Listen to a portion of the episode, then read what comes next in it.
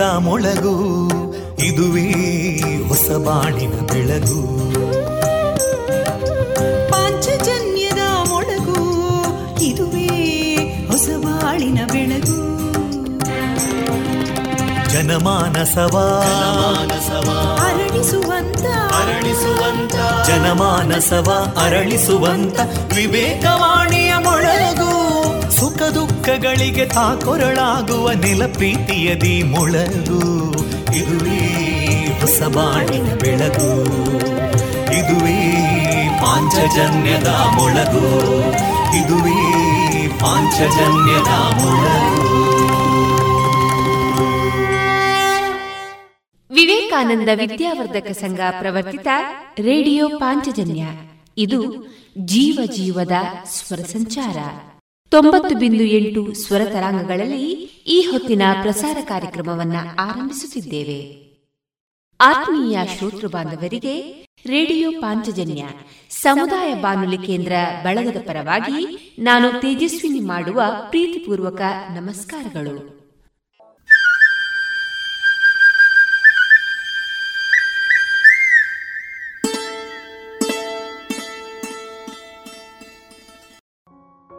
Radio ಪಾಂಚಜನ್ಯವನ್ನ ಆಲಿಸ್ತಾ ಇರುವ ಎಲ್ಲ ಕೇಳುಗರಿಗೂ ನಮಸ್ಕಾರಗಳನ್ನು ತಿಳಿಸ್ತಾ ಇಂದು ಅಕ್ಟೋಬರ್ ಇಪ್ಪತ್ತು, ಬುಧವಾರ. ಈ ದಿನ ಪ್ರಸಾರಗೊಳ್ಳಲಿರುವ ಕಾರ್ಯಕ್ರಮದ ವಿವರ ಇಂತಿದೆ. ಮೊದಲಿಗೆ ಭಕ್ತಿಗೀತೆಗಳು, ಮಾರುಕಟ್ಟೆ ಧಾರಣೆ, ಅಣಿಮುತ್ತು, ಇಂದು ವಾಲ್ಮೀಕಿ ಜಯಂತಿ.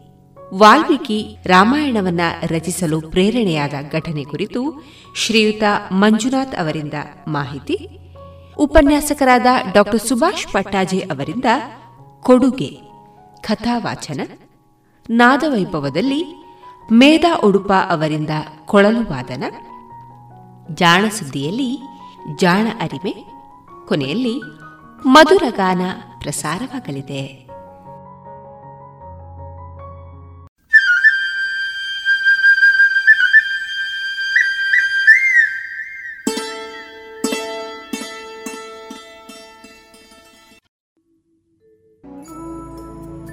ಇದೀಗ ಭಕ್ತಿಗೀತೆಗಳನ್ನ ಕೇಳೋಣ.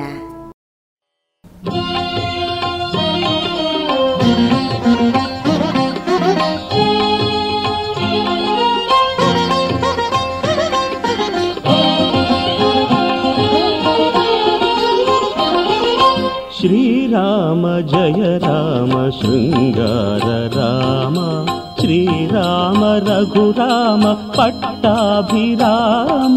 श्रीराम जय राम श्रीार राम। श्रीराम रघुराम पट्टाभिराम। श्रीराम जय राम शृङ्गार राम। श्रीराम रघुराम पट्टाभिराम। श्रीराम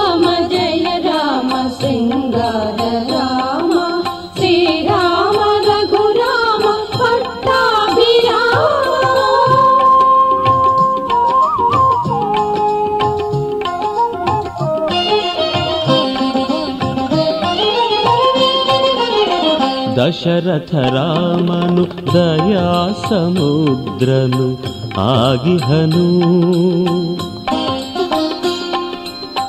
ಜಾನಕಿ ರಾಮನು ಜಗದಭಿರಾಮನು ಆಗಿಹನು.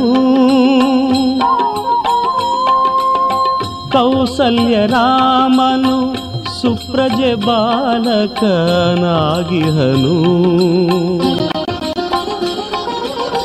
ಕೋದಂಡರಾಮನು ದಂಡಪಾಣಿಯೇ ಆಗಿಹನು. ಅಯೋಧ್ಯ ರಾಮನು ಆಹ್ಲಾದದಾಯಕನಾಗಿಹನು. ಪಟ್ಟಾಭಿರಾಮನು ಸತ್ಪ್ರಜೆ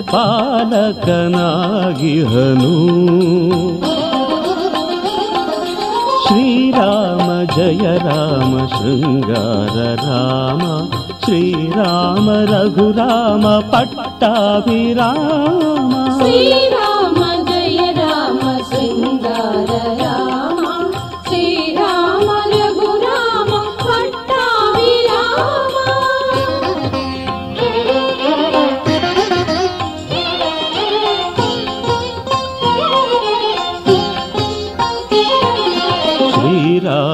ಶ್ರೀರಾಮಚಂದ್ರಗೆ ಸೀತಾಮಾತೆಯು ಸತಿಯಹುದು ಇನ ಏಕ ಪತ್ನಿಯ ವ್ರತದವನು. ಭಾನುಕುಲೇಶನು ಒಂದೇ ಬಾಣವ ಬಳಸುವನು ರಾಮರ ಬಾಣಕ್ಕೆ ರಾಮಾರಿ ರಾವಣ ಬಲಿಯಾದ. ಪಿತೃವಾಕ್ಯ ಪರಿಪಾಲಕ ರಾಮಗೆ ಸಮರುಂತೆ ಹತ್ತವತಾರದಿ ರಾಮಾವತಾರವು ತಾರಕವು.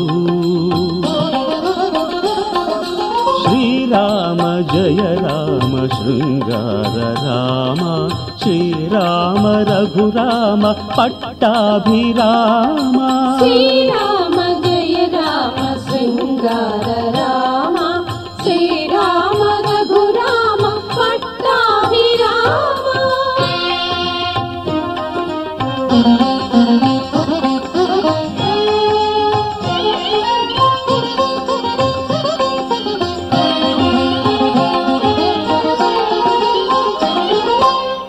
సీతారామర శ్రీకర నామవు తారకవు పట్టాభిరామర పావన నామవు భవహరవు జానకి రామన జనప్రియ నామవు జయప్రదవు కౌసల్య రామన తారక నామవు కలిహరవు కౌసల్య రామన తారక నామవు కలిహరవు.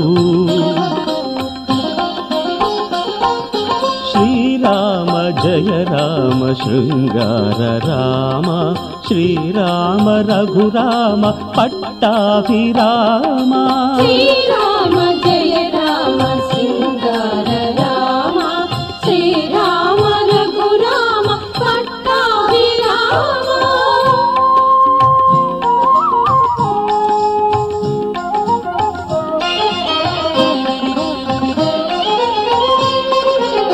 ಕೋದಂಡರಾಮನ ಕೋಮಲ ನಾಮವು ಭಯಹರವು ದಶರಥ ರಾಮನ ತಾರಕ ನಾಮ ದಯಾಕರವು ಲಕ್ಷ್ಮಣಾಗ್ರಜನ ಲಕ್ಷಣ ನಾಮವು ಶ್ರೀರಾಮ ರಕ್ಷೆ ಅಯೋಧ್ಯ ರಾಮನ ನಾಮಾಮೃತವೇ ಸೌಖ್ಯಪ್ರದವು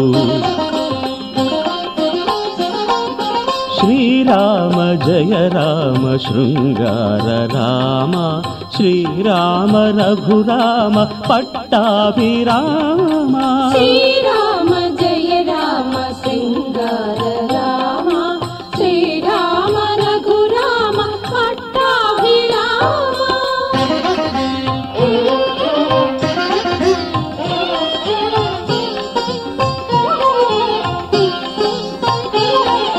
ದಶಾವತಾರದಿ ಶ್ರೀರಾಮನಾಮವು ತಾರಕವು ಸಹಸ್ರನಾಮದಿ ಶ್ರೀರಾಮನಾಮವು ಹಿರಿದವರು ಪರಶಿವ ಶಂಕರ ಶ್ರೀರಾಮನಾಮವ ಪಠಿಸುವನು. ನಾಮದ ಹಿರಿಮೆಯ ಭಾಮೆಗೆ ನುಡಿದನು ಗೌರಿ ಶಂಕರನು. ಶ್ರೀರಾಮ ಜಯ ರಾಮ ಶೃಂಗಾರ ರಾಮ. ಶ್ರೀರಾಮ ರಘುರಾಮ ಪಟ್ಟಾಭಿರಾಮ.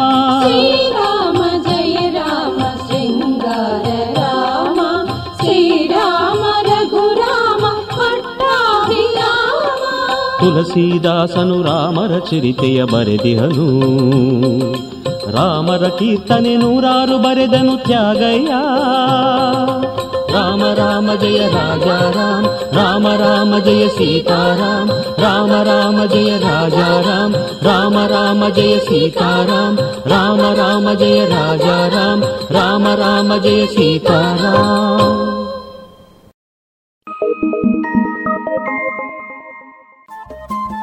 ರೇಡಿಯೋ ಪಾಂಚಜನ್ಯ ತೊಂಬತ್ತು ಬಿಂದು ಎಂಟು ಎಫ್ಎಂ ಸಮುದಾಯ ಬಾನುಲಿ ಕೇಂದ್ರ ಪುತ್ತೂರು. ಇದು ಜೀವ ಜೀವದ ಸ್ವರ ಸಂಚಾರ.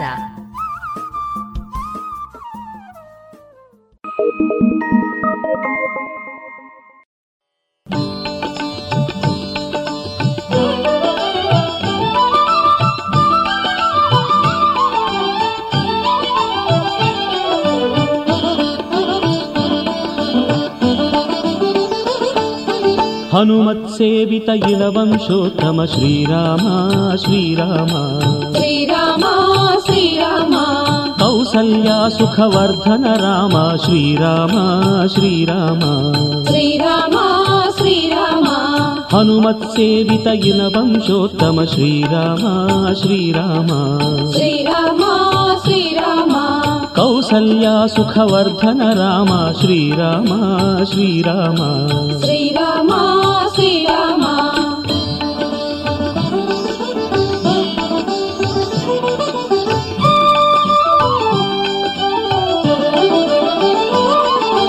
దశరథనందన దశముఖ భంజన శ్రీరామ శ్రీరామ. రామ జనకామా చిన్మయధామ శ్రీరామ శ్రీరామ. అప్రమేయనే ఆదిదేవనే శ్రీరామ. శ్రీరామ सुप्रज रामा सुप्रभातवो श्रीरामा श्रीरामा। श्रीराम श्रीराम। श्रीरामा श्रीरामा। श्रीराम श्रीराम। कौसल्या सुखवर्धन रामा श्रीरामा श्रीरामा। श्रीराम श्रीराम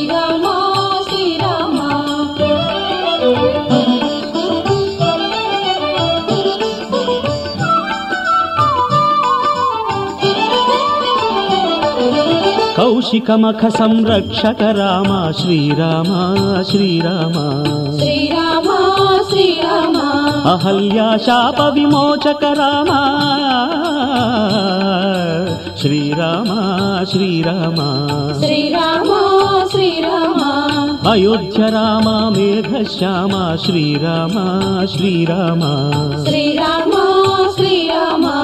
రంజిత చరిత భాంకిత దురిత శ్రీరామ శ్రీరామ. శ్రీరామ శ్రీరామ. హనుమత్ సేవిత ఇన వంశోత్తమ శ్రీరామ శ్రీరామ. శ్రీరామ శ్రీరామ. కౌసల్యా సుఖవర్ధన రామ శ్రీరామ శ్రీరామ. శ్రీరామ శ్రీరామ.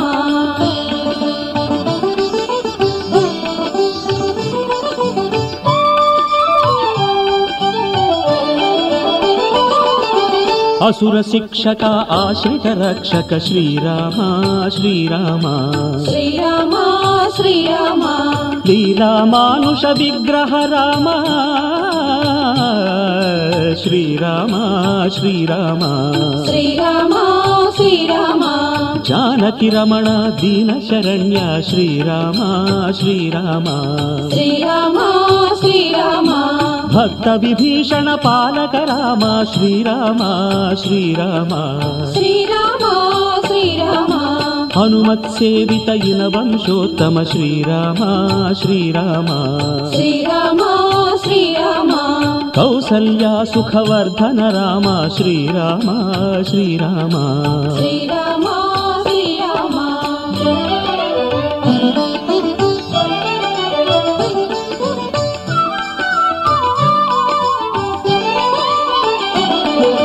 लक्ष्मणाग्रजारम्यचरित्र श्रीराम श्रीराम। श्रीराम श्रीराम। अमरवरेण्यायाल बहु श्रीराम श्रीराम। श्रीराम श्रीराम। आदर्शपुरुषानन्दपूर्णा श्रीराम श्रीराम। श्रीराम श्रीराम। ಶ್ರೀರಾಮ ವರ ಕವಿ ಭೀಮನ ಹೊನ್ನೂರು ಭೀಮನ ವಾಣಿದು ಶ್ರೀರಾಮ ಶ್ರೀರಾಮ ಶ್ರೀರಾಮ ಹನುಮತ್ ಸೇವಿತ ಇನ ವಂಶೋತ್ತಮ ಶ್ರೀರಾಮ ಶ್ರೀರಾಮ ಶ್ರೀರಾಮ ಶ್ರೀರಾಮ ಕೌಸಲ್ಯ ಸುಖವರ್ಧನ ರಾಮ ಶ್ರೀರಾಮ ಶ್ರೀರಾಮ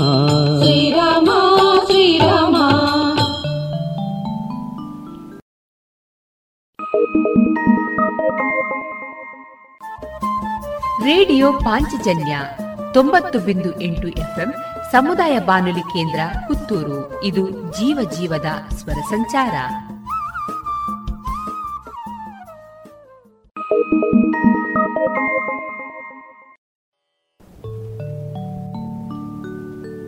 ರಘುಪತಿ ರಾಘವ ರಾಜಾರಾ पतितपावन सीतारा। रघुपति राघव राजारा। पतितपावन सीतारा।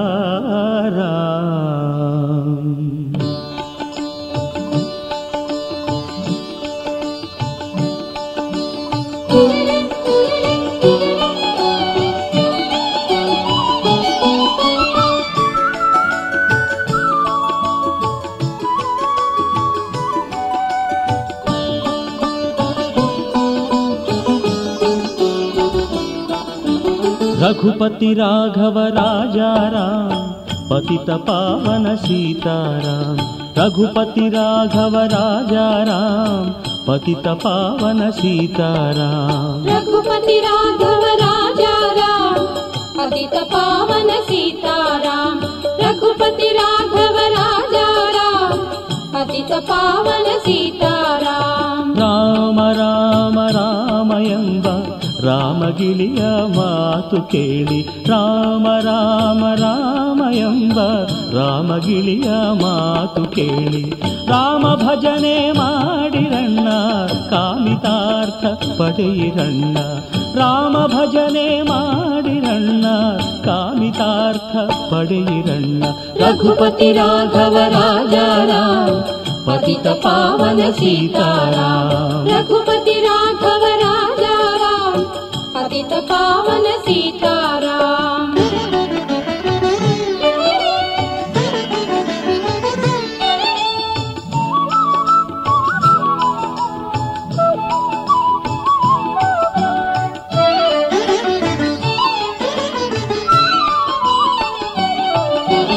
ರಾಮನಾಮ ಬಾರದವನು ರಾಮಚರಿತೆ ಬರೆದನಂತೆ ರಾಮನಾಮ ಬಾರದವನು ರಾಮಚರಿತೆ ಬರೆದನಂತೆ ಆದಿ ಕವಿಯೂ ಆದನಂತೆ ರಾಮನಾಮ ನುಡಿಯಿರಣ್ಣ ಆದಿ ಕವಿಯೂ ಆದನಂತೆ ರಾಮನಾಮ ನುಡಿಯಿರಣ್ಣ ರಘುಪತಿ ರಾಘವ ರಾಜಾರಾಮ ಪತಿತ ಪಾವನ ಸೀತಾ ರಘುಪತಿ ರಾಘವ ರಾಜಾರಾಮ ಪತಿತ ಪಾವನ ಸೀತಾರಾಮ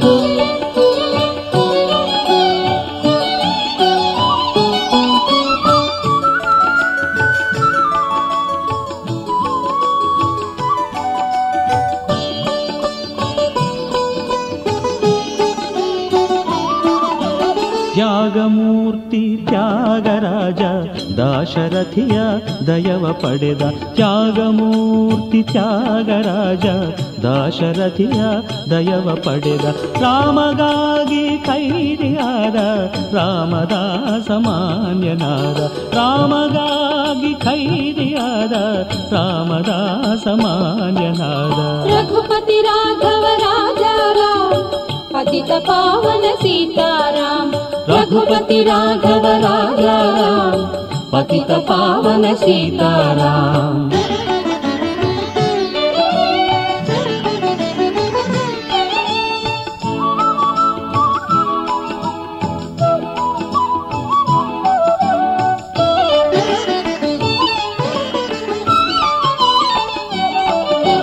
రామర బంట హనుమంత హనుమంత ఫలదా హనుమంత రామర బంట హనుమంత కామిత ఫలదా హనుమంత ముందిన బ్రహ్మ హనుమంత గురు దైవ హనుమంత ముందిన బ్రహ్మ హనుమంత గురు దైవ హనుమంత.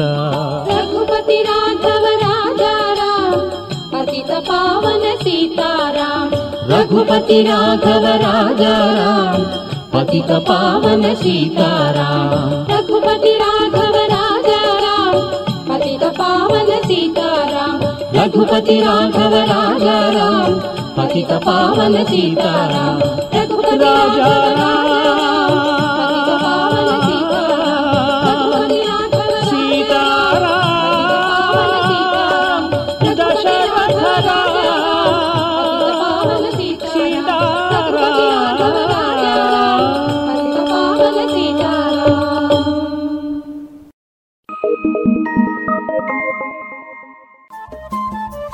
ರೇಡಿಯೋ ಪಾಂಚಜನ್ಯ ತೊಂಬತ್ತು ಬಿಂದು ಎಂಟು ಎಫ್ಎಂ ಸಮುದಾಯ ಬಾನುಲಿ ಕೇಂದ್ರ ಪುತ್ತೂರು. ಇದು ಜೀವ ಜೀವದ ಸ್ವರ ಸಂಚಾರ.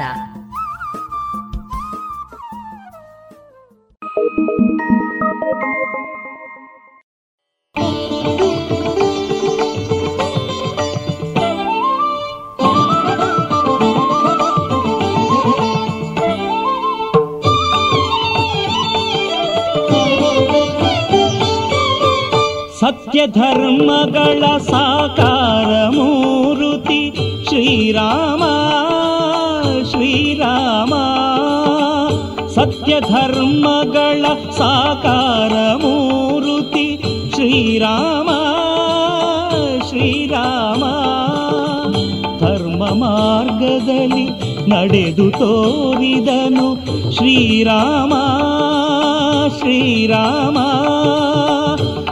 ಧರ್ಮಗಳ ಸಾಕಾರ ಮೂರುತಿ ಶ್ರೀರಾಮ ಶ್ರೀರಾಮ.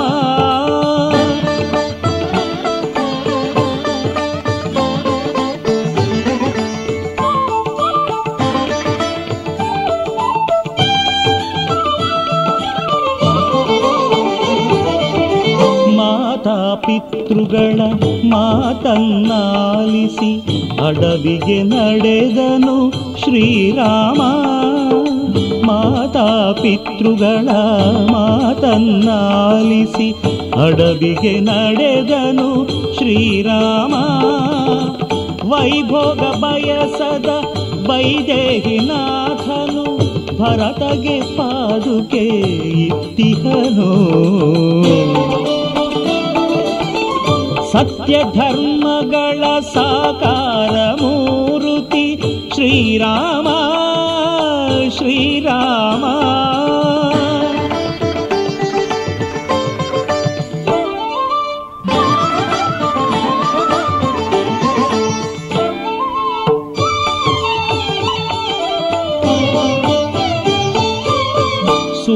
ರಾಮನ ಮೋಹಿಸಿ ಬಂದಿಹ, ವಿಧವೆಯ ವಿಕಾರಗೊಳಿಸಿದನು.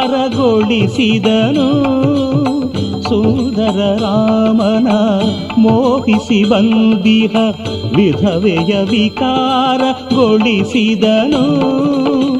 ಕಾರಣವಿಲ್ಲದೆ ಕಾಂತೆಯ ಕಾಡುವ ಕಾಗೆಯ ಕಣ್ಣನು ಕಡೆದಿಹನು. ಸತ್ಯ ಧರ್ಮಗಳ ಸಾಕಾರ ಮೂರುತಿ ಶ್ರೀರಾಮ ಶ್ರೀರಾಮ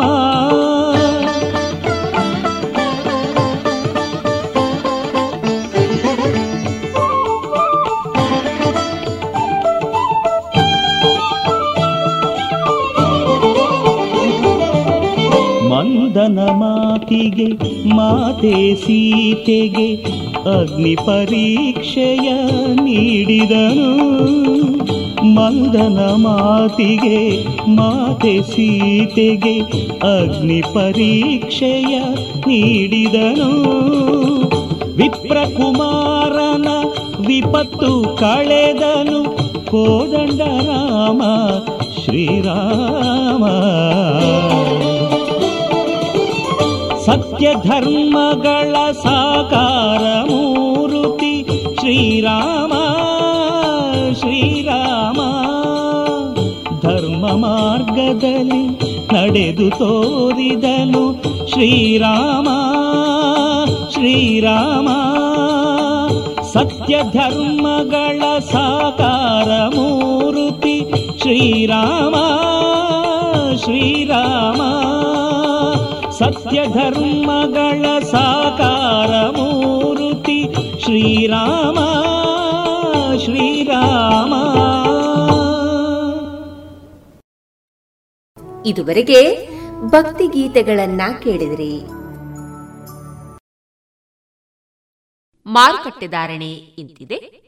ಚಾಲಿ ಹೊಸ ಅಡಿಕೆ ಮುನ್ನೂರ ಎಪ್ಪತ್ತ ಐದರಿಂದ ನಾಲ್ಕುನೂರ ಇಪ್ಪತ್ತ ಐದು ಹಳೆ ಅಡಿಕೆ ನಾಲ್ಕುನೂರ ಎಪ್ಪತ್ತರಿಂದ ಐನೂರು ಡಬಲ್ ಚೋಲ್ ನಾಲ್ಕುನೂರ ಎಂಬತ್ತ ಐದರಿಂದ ಐನೂರ ಹದಿನೈದು ಹಳೆ ಪಟೋರ ಮುನ್ನೂರ ಎಂಬತ್ತರಿಂದ ನಾಲ್ಕುನೂರ ಇಪ್ಪತ್ತ ಐದು ಹೊಸ ಪಟೋರ ಮುನ್ನೂರ ಇಪ್ಪತ್ತರಿಂದ ಮುನ್ನೂರ ಎಪ್ಪತ್ತ ಐದು ಹಳೆ ಉಳ್ಳಿಗಡ್ಡೆ ಇನ್ನೂರ ಐವತ್ತರಿಂದ ಮುನ್ನೂರ ಹದಿನೈದು ಹೊಸ ಉಳ್ಳಿಗಡ್ಡೆ ನೂರ ಐವತ್ತರಿಂದ ಇನ್ನೂರ ಐವತ್ತು ಹಳೆ ಕರಿಗೋಟು ಇನ್ನೂರ ಎಪ್ಪತ್ತರಿಂದ ಇನ್ನೂರ ಎಪ್ಪತ್ತ ಐದು ಹೊಸ ಕರಿಗೋಟು ಇನ್ನೂರರಿಂದ ಇನ್ನೂರ ಐವತ್ತ ಐದು ಕಾಳುಮೆಣಸು ಮುನ್ನೂರ ಐವತ್ತರಿಂದ ನಾಲ್ಕುನೂರ ಹನ್ನೆರಡು ಒಣಕೊಕ್ಕೋ ನೂರ ನಲವತ್ತರಿಂದ ನೂರ ಎಂಬತ್ತ ಮೂರು ಹಸಿಕೊಕ್ಕೋ ಮೂವತ್ತ ಐದರಿಂದ ನಲವತ್ತ ಐದು ರಬ್ಬರ್ ಧಾರಣೆ ಗ್ರೇಡ್ ನೂರ ಅರವತ್ತ ಏಳು ರೂಪಾಯಿ, ಲಾಟ್ ನೂರ ಐವತ್ತ ಆರು ರೂಪಾಯಿ, ಸ್ಕ್ರ್ಯಾಪ್ ನೂರರಿಂದ ನೂರ ಎಂಟು ರೂಪಾಯಿ.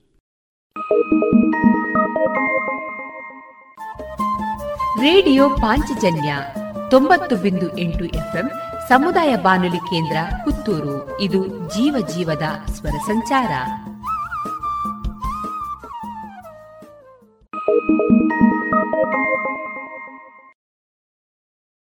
ಎಲ್ಲರೂ ಮಾಡುವುದು ಹೊಟ್ಟೆಗಾಗಿ, ಗೇಣು ಬಟ್ಟೆಗಾಗಿ ಎಂಬ ಪದವನ್ನ ನಾವೆಲ್ಲ ಕೇಳಿದ್ದೇವೆ.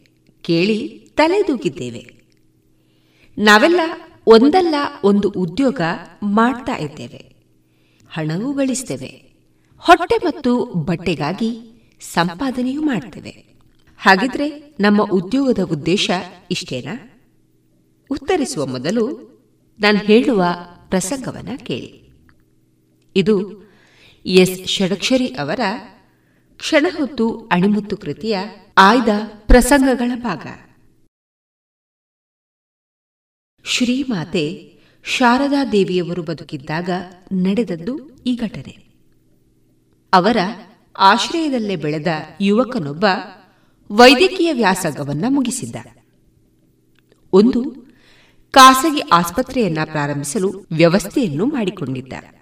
ಆಸ್ಪತ್ರೆಯ ಉದ್ಘಾಟನೆಯನ್ನ ಶ್ರೀಮಾತೆಯವರಿಂದಲೇ ಮಾಡಿಸಬೇಕೆಂದು ಆಸೆಯು ಪಟ್ಟಿದ್ದ.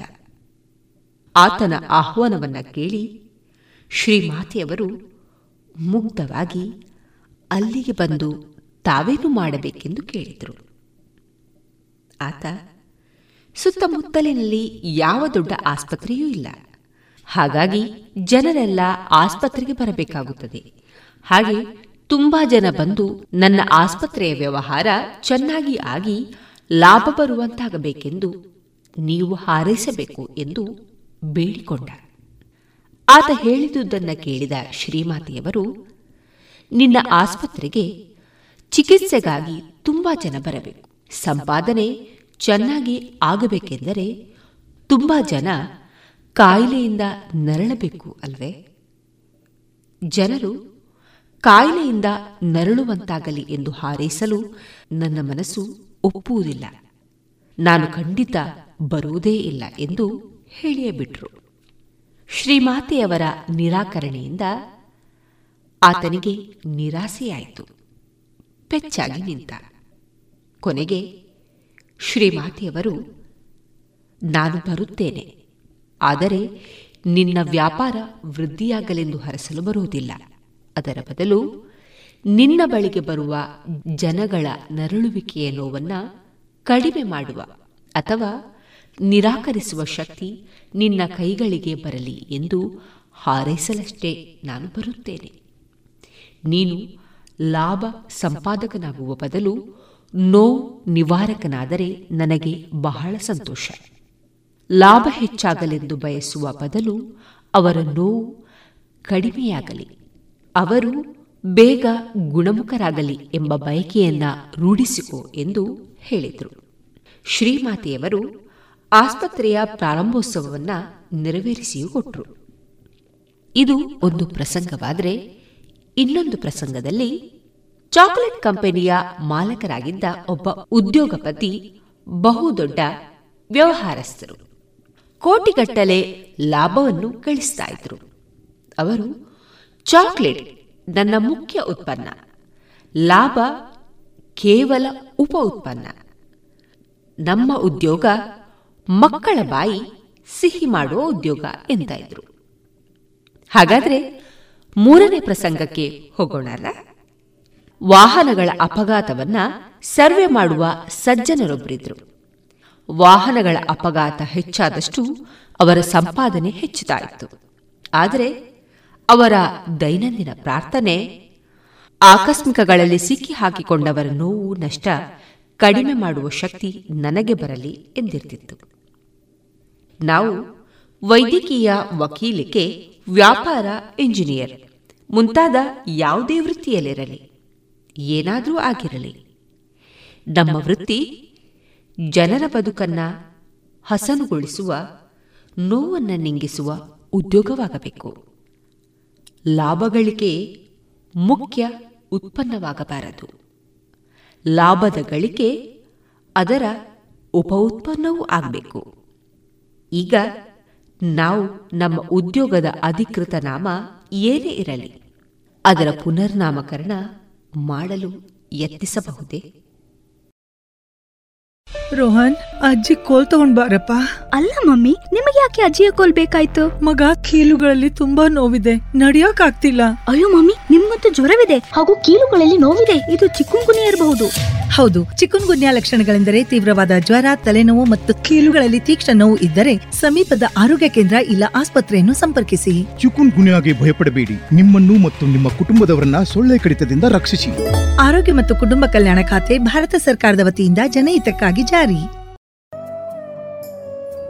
ಇನ್ನು ಮುಂದೆ ಭಾರತದ ಆದಿಕಾವ್ಯ ರಾಮಾಯಣದ ಕರ್ತೃ ವಾಲ್ಮೀಕಿ ಜಯಂತಿ ಅಂಗವಾಗಿ ವಾಲ್ಮೀಕಿ ರಾಮಾಯಣವನ್ನ ರಚಿಸಲು ಪ್ರೇರಣೆಯಾದ ಘಟನೆಯ ಕುರಿತು ಶ್ರೀ ಮಂಜುನಾಥ್ ಅವರಿಂದ ಮಾಹಿತಿಯನ್ನ ಕೇಳೋಣ.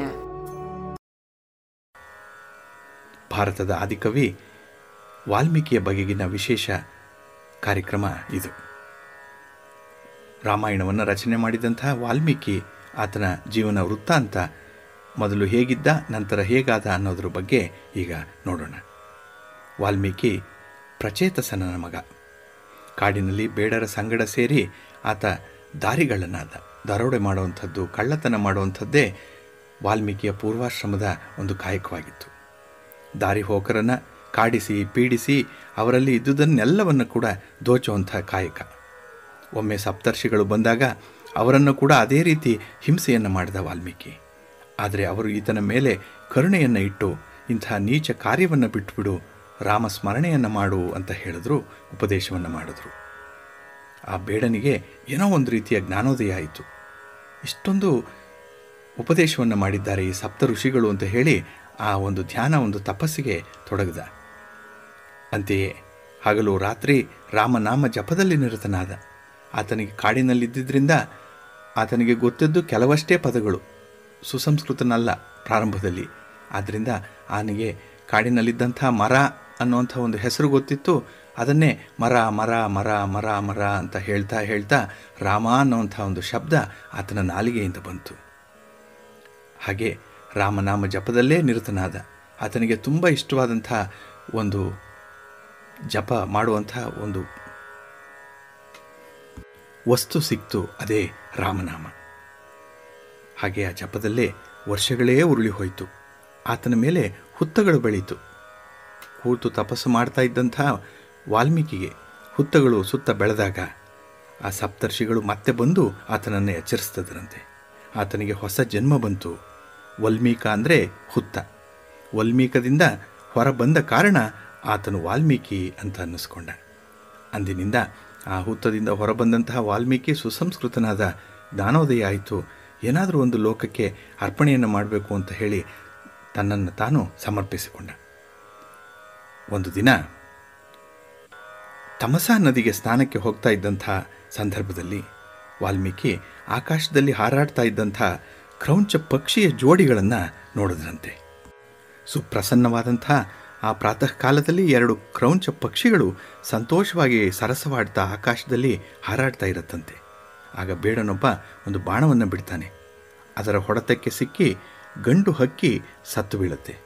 ಆ ಅಗಲಿಕೆಯಿಂದ ನೊಂದ ಹೆಣ್ಣು ಹಕ್ಕಿ ಬಹಳ ನೋವಿನಿಂದ ಕೂಗಿಕೊಳ್ಳುತ್ತೆ, ಆಕ್ರಂದನವನ್ನು ಮಾಡುತ್ತೆ. ಇದು ವಾಲ್ಮೀಕಿ ಮಹರ್ಷಿಯ ಹೃದಯವನ್ನು ಮುಟ್ಟುತ್ತೆ. ಆ ಹೆಣ್ಣು ಪಕ್ಷಿ ಆ ಕೂಗೋದು, ಕೊರಗೋದು ಆಕ್ರಂದನ ಆ ವಾಲ್ಮೀಕಿಯ ಹೃದಯವನ್ನು ತಟ್ಟತ್ತೆ. ಇದು ವಾಲ್ಮೀಕಿ ಮಹರ್ಷಿಯ ಆ ಒಂದು ಪರಿವರ್ತನೆಗೆ ಕಾರಣ ಆಗುವಂಥದ್ದು. ರಾಮಾಯಣ ಈ ಮಹಾಕಾವ್ಯದ ರಚನೆಗೆ ಕಾರಣವಾಯಿತು ಅಂತ ಹೇಳುವಂಥ ಈ ಪ್ರಸಂಗ ಇದೇನೆ. ಇದು ಪ್ರಧಾನ ಶ್ರುತಿ ವಿರಹ ಅನ್ನುವಂಥದ್ದನ್ನು ಸೂಚ್ಯವಾಗಿ ತಿಳಿಸುವಂಥದ್ದು. ಆಗ ವಾಲ್ಮೀಕಿ ಬೇಡನನ್ನು ಶಪಿಸ್ತಾರೆ, ಒಂದು ಶಾಪ ಕೊಡ್ತಾರೆ. ಅದು ಒಂದು ಶ್ಲೋಕದ ರೂಪದಲ್ಲಿ ಹೊಳಬೀಳುತ್ತೆ ಹೀಗೆ ಆ ಶೋಕದಿಂದ ಸ್ಫುರಿಸಿತು ಶ್ಲೋಕ, ಇದೆ ರಾಮಾಯಣದ ಆದಿಶ್ಲೋಕ. ಹೀಗೆ ಆ ರಾಮಾಯಣ ರಚನೆಗೆ ಪ್ರಾರಂಭ ಆಗುವಂಥ ಒಂದು ಘಟನೆ ಒಂದು ಪ್ರಸಂಗ ಇದೆ. ಆ ದೃಷ್ಟಿಯಲ್ಲಿ ಕಾವ್ಯದ ದೃಷ್ಟಿಯಿಂದ ರಾಮಾಯಣ ಬಹಳ ಅತ್ಯುತ್ತಮವಾದಂಥದ್ದು. ಅದರಲ್ಲಿ ಬರುವಂತಹ ವರ್ಣನೆಗಳು, ಉಪಮಾನಗಳು, ಪಾತ್ರ ರಚನೆ, ಸರಳವಾಗಿ ಬಳಸಿರುವಂತಹ ಭಾಷೆ ಇವೆಲ್ಲ ಮನಮೋಹಕವಾಗಿರುವಂಥದ್ದೇ.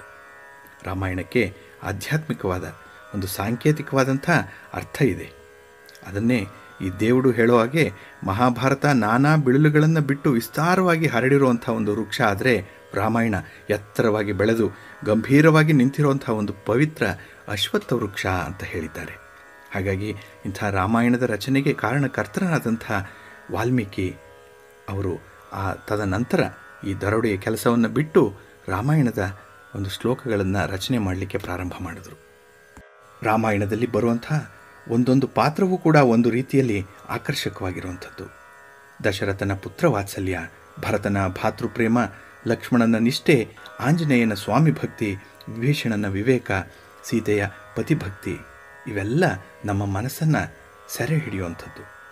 ರಾಮಾಯಣವನ್ನು ಆದಿಕಾವ್ಯ ಅನ್ನುವಂಥದ್ದು ನಮ್ಮ ಸಂಪ್ರದಾಯ. ಆದಿಕಾವ್ಯ ಅಂದರೆ ಅದು ಮೊದಲನೇ ಕಾವ್ಯ.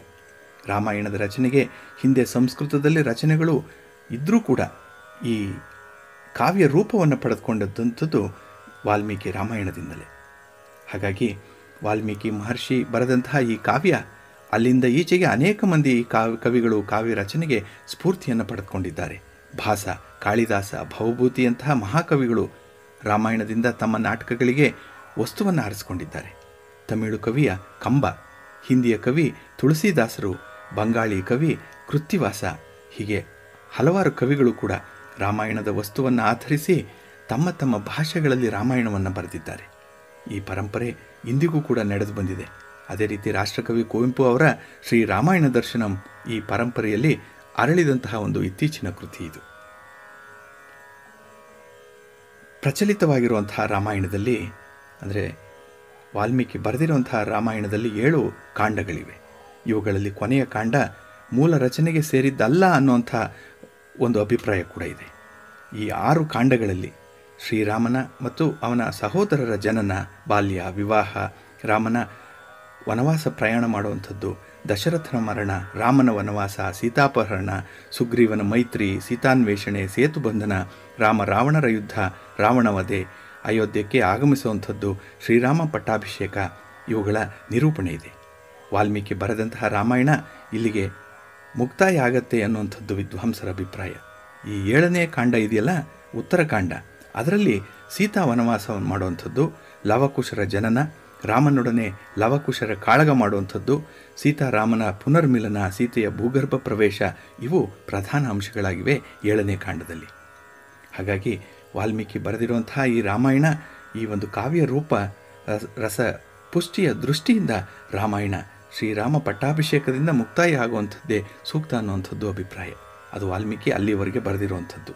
ಆದ್ದರಿಂದ ಈ ರಾಮಾಯಣ ವಿಶೇಷವಾಗಿ ಎಲ್ಲ ಈ ನವರಸಗಳನ್ನು ಒಳಗೊಂಡಿರುವಂಥದ್ದು. ಕರುಣಾರಸ ಪ್ರಧಾನವಾದಂತಹ ಒಂದು ಆದರ್ಶಮಯ ಸರಳವಾದಂತಹ ಕಥೆ. ಆದರೆ ಮಹಾಭಾರತದಲ್ಲಾದರೂ ಬುದ್ಧಿಮತ್ತೆಯ ಜಗ್ಗಾಟ ಇದೆ, ಧರ್ಮ ಇದೆ, ರಾಜಕೀಯ ಇದೆ, ಆಧ್ಯಾತ್ಮಿಕ ಇದೆ, ಎಲ್ಲ ಸಮಸ್ಯೆಗಳ ಮಂಥನ ಇದೆ. ಆದರೆ ರಾಮಾಯಣ ಬಹಳ ಆದರ್ಶಮಯವಾದಂಥ ಒಂದು ಕಥೆ, ಒಂದು ಕಾವ್ಯ ರೂಪ. ಅದಕ್ಕೆ ವಾಲ್ಮೀಕಿ ಬಹಳ ವಿಶೇಷವಾದಂಥ ಒಂದು ರೂಪವನ್ನು ಕೊಟ್ಟಿದ್ದಾರೆ. ಆದ್ದರಿಂದಲೇ ಈ ಜಗತ್ತಿನಲ್ಲಿ ಇರುವಂಥ ಒಂದು ಗ್ರೀಕ್ ಸಾಹಿತ್ಯ ಇದೆಯಲ್ಲ, ಇಲಿಯಡ್ ಮತ್ತು ಒಡಿಸಿ ಮಹಾಕಾವ್ಯಗಳು ಬಹಳ ಪ್ರಾರಂಭದಲ್ಲೇ ಆಗಿರುವಂಥದ್ದು ಅಂತ ಹೇಳ್ತಾರಲ್ಲ, ಅದಕ್ಕೆ ಸರಿಸಮನಾಗಿ ತೂಗುವಂಥ ಕಾವ್ಯಗಳು ರಾಮಾಯಣ ಮತ್ತು ಮಹಾಭಾರತಗಳು. ಹಾಗಾಗಿ ರಾಮಾಯಣ ಇಂದಿಗೂ ಕೂಡ ಪ್ರಸ್ತುತ ಯಾಕೆ ಅಂದರೆ ಆಗಿನ ಚರಿತ್ರೆ ಈಗಲೂ ಕೂಡ ಸಮಾಜದಲ್ಲಿ ನಾವು ನೋಡ್ತಾ ಇದ್ದೀವಿ, ಅದರಂತೆ ನಡೀತಾ ಇದ್ದಾರೆ. ಆದ್ದರಿಂದ ರಾಮಾಯಣಕ್ಕೆ ಒಂದು ವಿಶೇಷವಾದ ಒಂದು ತೂಕ ಇದೆ, ಒಂದು ಪ್ರಸ್ತುತ ಅದು. ಈಗಲೂ ಕೂಡ ಅದು ಯಾಕೆ ಈ ಪ್ರಪಂಚದಲ್ಲಿ ಉಳಿದಿದೆ ಅಂತ ಹೇಳಿದ್ರೆ ಅದು ಸರ್ವಕಾಲಿಕ ಸತ್ಯವಾದಂತಹ ಒಂದು ಕಥೆ. ಇದನ್ನು ಕೊಟ್ಟಂತಹ ವಾಲ್ಮೀಕಿ ಆ ಹಿಂದೆ ಬೇಡವರವನಾಗಿದ್ದು, ದರೋಡೆಕೋರ ವೃತ್ತಿಯಲ್ಲಿದ್ದರೂ ಕೂಡ ಅವನು ಪರಿವರ್ತನೆಯಾಗಿ ಇಂಥ ಮಹಾಕಾವ್ಯವನ್ನು ಒಂದು ಜ್ಞಾನೋದಯ ಆದ ನಂತರ ಈ ಕಾವ್ಯ ಸೃಷ್ಟಿಗೆ ತೊಡಗಿದ್ದಂಥದ್ದು ಬಹಳ ವಿಶೇಷವಾದಂಥ ಒಂದು ಸಾಮರ್ಥ್ಯ ವಾಲ್ಮೀಕಿಗೆ ಇದ್ದಂಥದ್ದು. ಹಾಗಾಗಿ ವಾಲ್ಮೀಕಿ ಕೂಡ ಒಂದು ಗುರು ಪರಂಪರೆಯಲ್ಲಿ, ಮಹರ್ಷಿಯ ಸ್ಥಾನದಲ್ಲಿ ಇದ್ದು ನೋಡುವಂಥವರು ಶ್ರೀರಾಮ ಸೀತಾ ಲಕ್ಷ್ಮಣರೊಂದಿಗೆ ಅರಣ್ಯವಾಸಕ್ಕೆ ಹೋದಾಗ ವಾಲ್ಮೀಕಿ ಅವರನ್ನು ಸತ್ಕರಿಸಿದ್ದು. ರಾಮನ ಅಪ್ಪಣೆಯಂತೆ ಲಕ್ಷ್ಮಣ ಸೀತೆಯನ್ನು ಕಾಡಿನಲ್ಲಿ ಬಿಟ್ಟು ಹೊರಟು ಹೋದಾಗ ವಾಲ್ಮೀಕಿ ಆ ಸೀತಾ ಮಾತೆಯನ್ನು ತನ್ನ ಆಶ್ರಮಕ್ಕೆ ಕರೆದುಕೊಂಡು ಹೋಗಿ ಋಷಿ ಪತ್ನಿಯರಿಂದ ಆಧರಿಸಿದ್ದು. ವಾಲ್ಮೀಕಿ ಲವಕುಶರ ಸಂಗಡ ರಾಮ ಸಭೆಗೆ ಬಂದು ಅಲ್ಲಿ ಲವಕುಶರು ರಾಮಾಯಣ ಗಾನವನ್ನು ಮಾಡಿದ್ದು. ಹೀಗೆ ರಾಮಾಯಣದ ಮಹಾಕಾವ್ಯದ ಕೆಲವು ಸನ್ನಿವೇಶಗಳಲ್ಲಿ ಸ್ವತಃ ವಾಲ್ಮೀಕಿಯು ಕಾಣಿಸ್ಕೊಳ್ತಾರೆ. ಇದು ಬಹಳ ವಿಶೇಷವಾಗಿರುವಂಥದ್ದು. ವಾಲ್ಮೀಕಿ ಎಲ್ಲೋ ಕೇಳಿದಂಥ ಕಥೆಯನ್ನು ಬರೆದಿದ್ದಲ್ಲ ಕಾವ್ಯ ರೂಪದಲ್ಲಿ. ಸ್ವತಃ ಒಂದು ಪಾತ್ರಧಾರಿಯಾಗಿ ವಾಲ್ಮೀಕಿ ಆ ರಾಮಾಯಣದಲ್ಲಿ ನಿಲ್ಲುವಂಥದ್ದು. ಹಾಗಾಗಿ ಅದು ಒಂದು ವರ್ತಮಾನದಲ್ಲೂ ಕೂಡ ಇರುವಂಥದ್ದೇ ಈ ವಾಲ್ಮೀಕಿ ರಾಮಾಯಣ, ವಾಲ್ಮೀಕಿ ಈ ಋಷಿಯ ಕಾವ್ಯದ ಸೃಷ್ಟಿ ಆಗಿದೆ. ಹಾಗೆ ರಾಮಾಯಣ ಈ ಕಾವ್ಯವನ್ನು ರಚನೆ ಮಾಡಲಿಕ್ಕೆ ಬ್ರಹ್ಮನಿಂದ ಸ್ಫೂರ್ತಿಯನ್ನು ಪಡೆದು, ಆಶೀರ್ವಾದವನ್ನು ಪಡೆದಂಥ ವಾಲ್ಮೀಕಿ ರಾಮಾಯಣ ಮಹಾಕಾವ್ಯವನ್ನು ರಚನೆಯನ್ನು ಮಾಡಿದ್ರು. ಆತನ ಹೃದಯದ ಶೋಕವೇ ಶ್ಲೋಕವಾಗಿ ಹರಿಯಿತು ಅನ್ನುವಂಥದ್ದು ಈಗಾಗಲೇ ಪ್ರಚಲಿತವಾದಂತಹ ಕಥೆ ನಾವು ಕೇಳಿದ್ದೇವೆ, ಅದೇನು ಅಂಥೇಳಿ ಹಾಗಾಗಿ ರಾಮಾಯಣ ಮಹಾಕಾವ್ಯವನ್ನು ರಚನೆ ಮಾಡಿದಂಥ ವಾಲ್ಮೀಕಿಯ ಪ್ರತಿಭೆ ಅಸಾಧಾರಣವಾದದ್ದು. ಭಾರತದ ಎಲ್ಲ ಮುಖ್ಯ ಭಾಷೆಗಳಿಗೂ ಕೂಡ ಈ ವಾಲ್ಮೀಕಿ ರಚನೆಯಾದಂಥ ರಾಮಾಯಣ ಅನುವಾದ ಆಗಿದೆ. ಟಿಬೆಟ್ಟಲ್ಲಿ ಬಾಲಿ, ಜಾವ ಮೊದಲಾದ ರಾಮಾಯಣದಲ್ಲಿ ರೂಪಾಂತರಗಳಿದೆ. ಒಟ್ಟು ಜಗತ್ತಿನಲ್ಲಿರುವಂಥ ನೂರ ಇಪ್ಪತ್ತಾರು ಭಾಷೆಗಳಲ್ಲಿ ಈ ಆವೃತ್ತಿಯನ್ನು ನಾವು ನೋಡ್ತೇವೆ. ಅಷ್ಟು ಪ್ರಚಲಿತವಾಗಿರುವಂಥದ್ದು ಈ ರಾಮಾಯಣ. ಹಾಗಾಗಿ ಈ ರಾಮಾಯಣ ರಚನೆಯ ಕರ್ತೃ ವಾಲ್ಮೀಕಿ ಆತನ ಆದರ್ಶ ನಮ್ಮದಾಗಲಿ. ಇದುವರೆಗೆ ವಾಲ್ಮೀಕಿ ರಾಮಾಯಣವನ್ನ ರಚಿಸಲು ಪ್ರೇರಣೆಯಾದ ಘಟನೆ ಕುರಿತು ಶ್ರೀ ಮಂಜುನಾಥ್ ಅವರಿಂದ ಮಾಹಿತಿಯನ್ನ ಕೇಳಿದರೆ.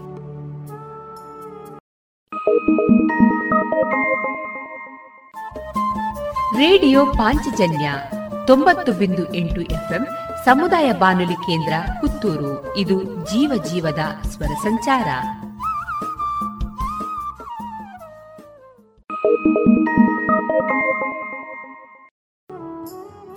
ಇನ್ನು ಮುಂದೆ ಸುಭಾಷ್ ಪಟ್ಟಾಜೆ ಅವರಿಂದ ಕಥಾವಾಚನ ಕೊಡುಗೆ. ಅಬ್ಬ, ಇಷ್ಟೊಂದು ಮೊಗ್ಗುಗಳನ್ನು ಬಿಡಿಸಿ ತೆಗೆಯಲು ಇನ್ನೂ ಒಂದು ಗಂಟೆ ಸಮಯ ಹಿಡಿದೀತೋ ಏನೋ ಎಂದುಕೊಳ್ಳುತ್ತಾ ಪಾರ್ವತಿ ಮಲ್ಲಿಗೆಯ ಚಪ್ಪರವನ್ನು ತಲೆ ಎತ್ತಿ ನೋಡಿ ಕೈಯಲ್ಲಿದ್ದ ಕುಸುರಿಯ ಬುಟ್ಟಿಯಲ್ಲಿ ಮೊಗ್ಗುಗಳನ್ನು ಬಿಡಿಸಿ ಹಾಕತೊಡಗಿದಳು. ಕಿರ್ರೆಂದು ಗೇಟಿನ ಸದ್ದಾಗಿ ತಿರುಗಿ ನೋಡಿದರೆ ಗೇಟು ತೆರೆದುಕೊಂಡು ಬಳಲುತ್ತಿದ್ದರು ಆಶಕ್ಕ. ಏ, ಇದೇನಕ್ಕ, ಇಷ್ಟು ಬಿಸಿಲಲ್ಲೇ ನಡ್ಕೊಂಡು ಬಂದೆ, ಸ್ವಲ್ಪ ಕಮ್ಮಿಯಾದ ಮೇಲೆ ಬಂದಿದ್ರೆ ಆಗ್ತಿತ್ತಲ್ಲ. ಇಲ್ಲ ತಂಗಿ, ಮತ್ತೆ ಸಮಯ ಇಲ್ಲ. ಬಾಬು ಆಫೀಸಿಗೆ ಹೋಗಿದ್ದಾನಲ್ಲ, ಅವನು ತಿರುಗಿ ಬರುವಷ್ಟರಲ್ಲಿ ಮನೆ ಸೇರಿದ್ರಾಯ್ತು ಅಂತ ಹೇಳಿ ಈಗಲೇ ಬಂದುಬಿಟ್ಟೆ ಏನಕ್ಕ, ಅಷ್ಟು ಅರ್ಜೆಂಟಿನ ಕೆಲಸವಿದ್ರೆ ನಾನೇ ಹೀಗೆ ಹೇಳ ಹೊರಟಿದ್ದ ಪಾರ್ವತಿಗೆ ನೆನಪಾಯಿತು. ತಾನು ಅವರಲ್ಲಿಗೆ ಹೋಗುವುದು ಬಾಬುವಿಗೆ ಇಷ್ಟವಿಲ್ಲ. ಒಂದೇ ಊರಲ್ಲಿದ್ದರೂ ಅಕ್ಕನೊಂದಿಗಿನ ತನ್ನ ಭೇಟಿ ಅಪರೂಪವಾಗಿದೆ. ಕಾಲು ನೋವಿನಿಂದಾಗಿ ಅಕ್ಕ ತನ್ನಲ್ಲಿಗೆ ಬರುವುದು ಕಮ್ಮಿ. ತಮ್ಮ ಬೇಸರ, ನೋವನ್ನು ಅದುಮಿಕೊಳ್ಳುವುದೊಂದೇ ದಾರಿ. ಆಯ್ತಕ್ಕ ಒಳಗೆ ಬಾ, ಈಗೇನು ಅವಸರ ಅವಸರವಾಗಿ ಬಂದೆ ಎನ್ನುತ್ತಾ ಅಕ್ಕನ ಜೊತೆ ಹೆಜ್ಜೆ ಇಕ್ಕಿದಳು ಪಾರ್ವತಿ. ಗೋಪಾಲರಾಯರ ಮನೆ ಜನ ಎಲ್ಲ ಸೇರಿ ಮಂತ್ರಾಲಯಕ್ಕೆ ಹೊರಟಿದ್ದಾರೆ. ನಮ್ಮ ಜೊತೆ ನೀವು ಬನ್ನಿ ಅಂತ ಕರೀತಿದ್ದಾರೆ. ಅವರೊಂದಿಗೆ ಹೋಗಿ ರಾಯರ ದರ್ಶನವನ್ನಾದರೂ ಮಾಡಿಕೊಂಡು ಬಂದರಾಯಿತು ಅನಿಸ್ತಿದೆ, ಎಂದರು ಆಶಾ. ಅಲ್ಲಕ್ಕ, ನೀವು ಮಂತ್ರಾಲಯಕ್ಕೆ ಹೋಗಲು ಬಾಬು ಒಪ್ಪಿದ್ನ? ಒಪ್ಪಿದ. ಒಪ್ಪದೆ ಎಲ್ಲಿಗೆ ಹೋಗ್ತಾನೆ ಪಾರ್ವತಿ? ಅವನ ಹತ್ತಿರ ದುಡ್ಡೆಲ್ಲಿ ಕೇಳಿದೆ ನಾನು? ಜಾಹ್ನವಿ ಆಗಾಗ ಕೊಡ್ತಾ ಇದ್ದ ಹಣವೇ ಎಲ್ಲ ಸೇರಿ ಒಂದು ಐನೂರು ರೂಪಾಯಿ ಹಾಗೆ ಅಷ್ಟು ಚಿಲ್ಲರೆ ನನ್ನ ಹತ್ತಿರವೇ ಇತ್ತು. ಅದೇ ಸಾಕು, ಹೋಗಿ ಬರ್ತೇನೆ ಎಂದದಕ್ಕೆ ಹ್ಞೂ ಅಂದ. ಯಾವಾಗಕ್ಕ ನೀವು ಹೊರಡೋದು? ಪಾರ್ವತಿ ಕೇಳಿದಾಗ, ನಾಳೆ ಮುಂಜಾನೆ. ಅದಕ್ಕೆ ಇದನ್ನು ಸ್ವಲ್ಪ ನಿನಗೊಪ್ಪಿಸಿ ಹೋಗೋಣ ಅಂತ ಹೇಳಿ ಬಂದೆ. ಎನ್ನುತ್ತಾ, ತಾವು ತಂದಿದ್ದ ಸೀರೆಯ ಪುಟ್ಟ ಗಂಟೊಂದನ್ನು ಅವಳ ಕೈಯಲ್ಲಿ ಇರಿಸಿ, ಜಾಗ್ರತೆ. ಎನ್ನುತ್ತಾ ಹೊರಡಲು ಎದ್ದಳು.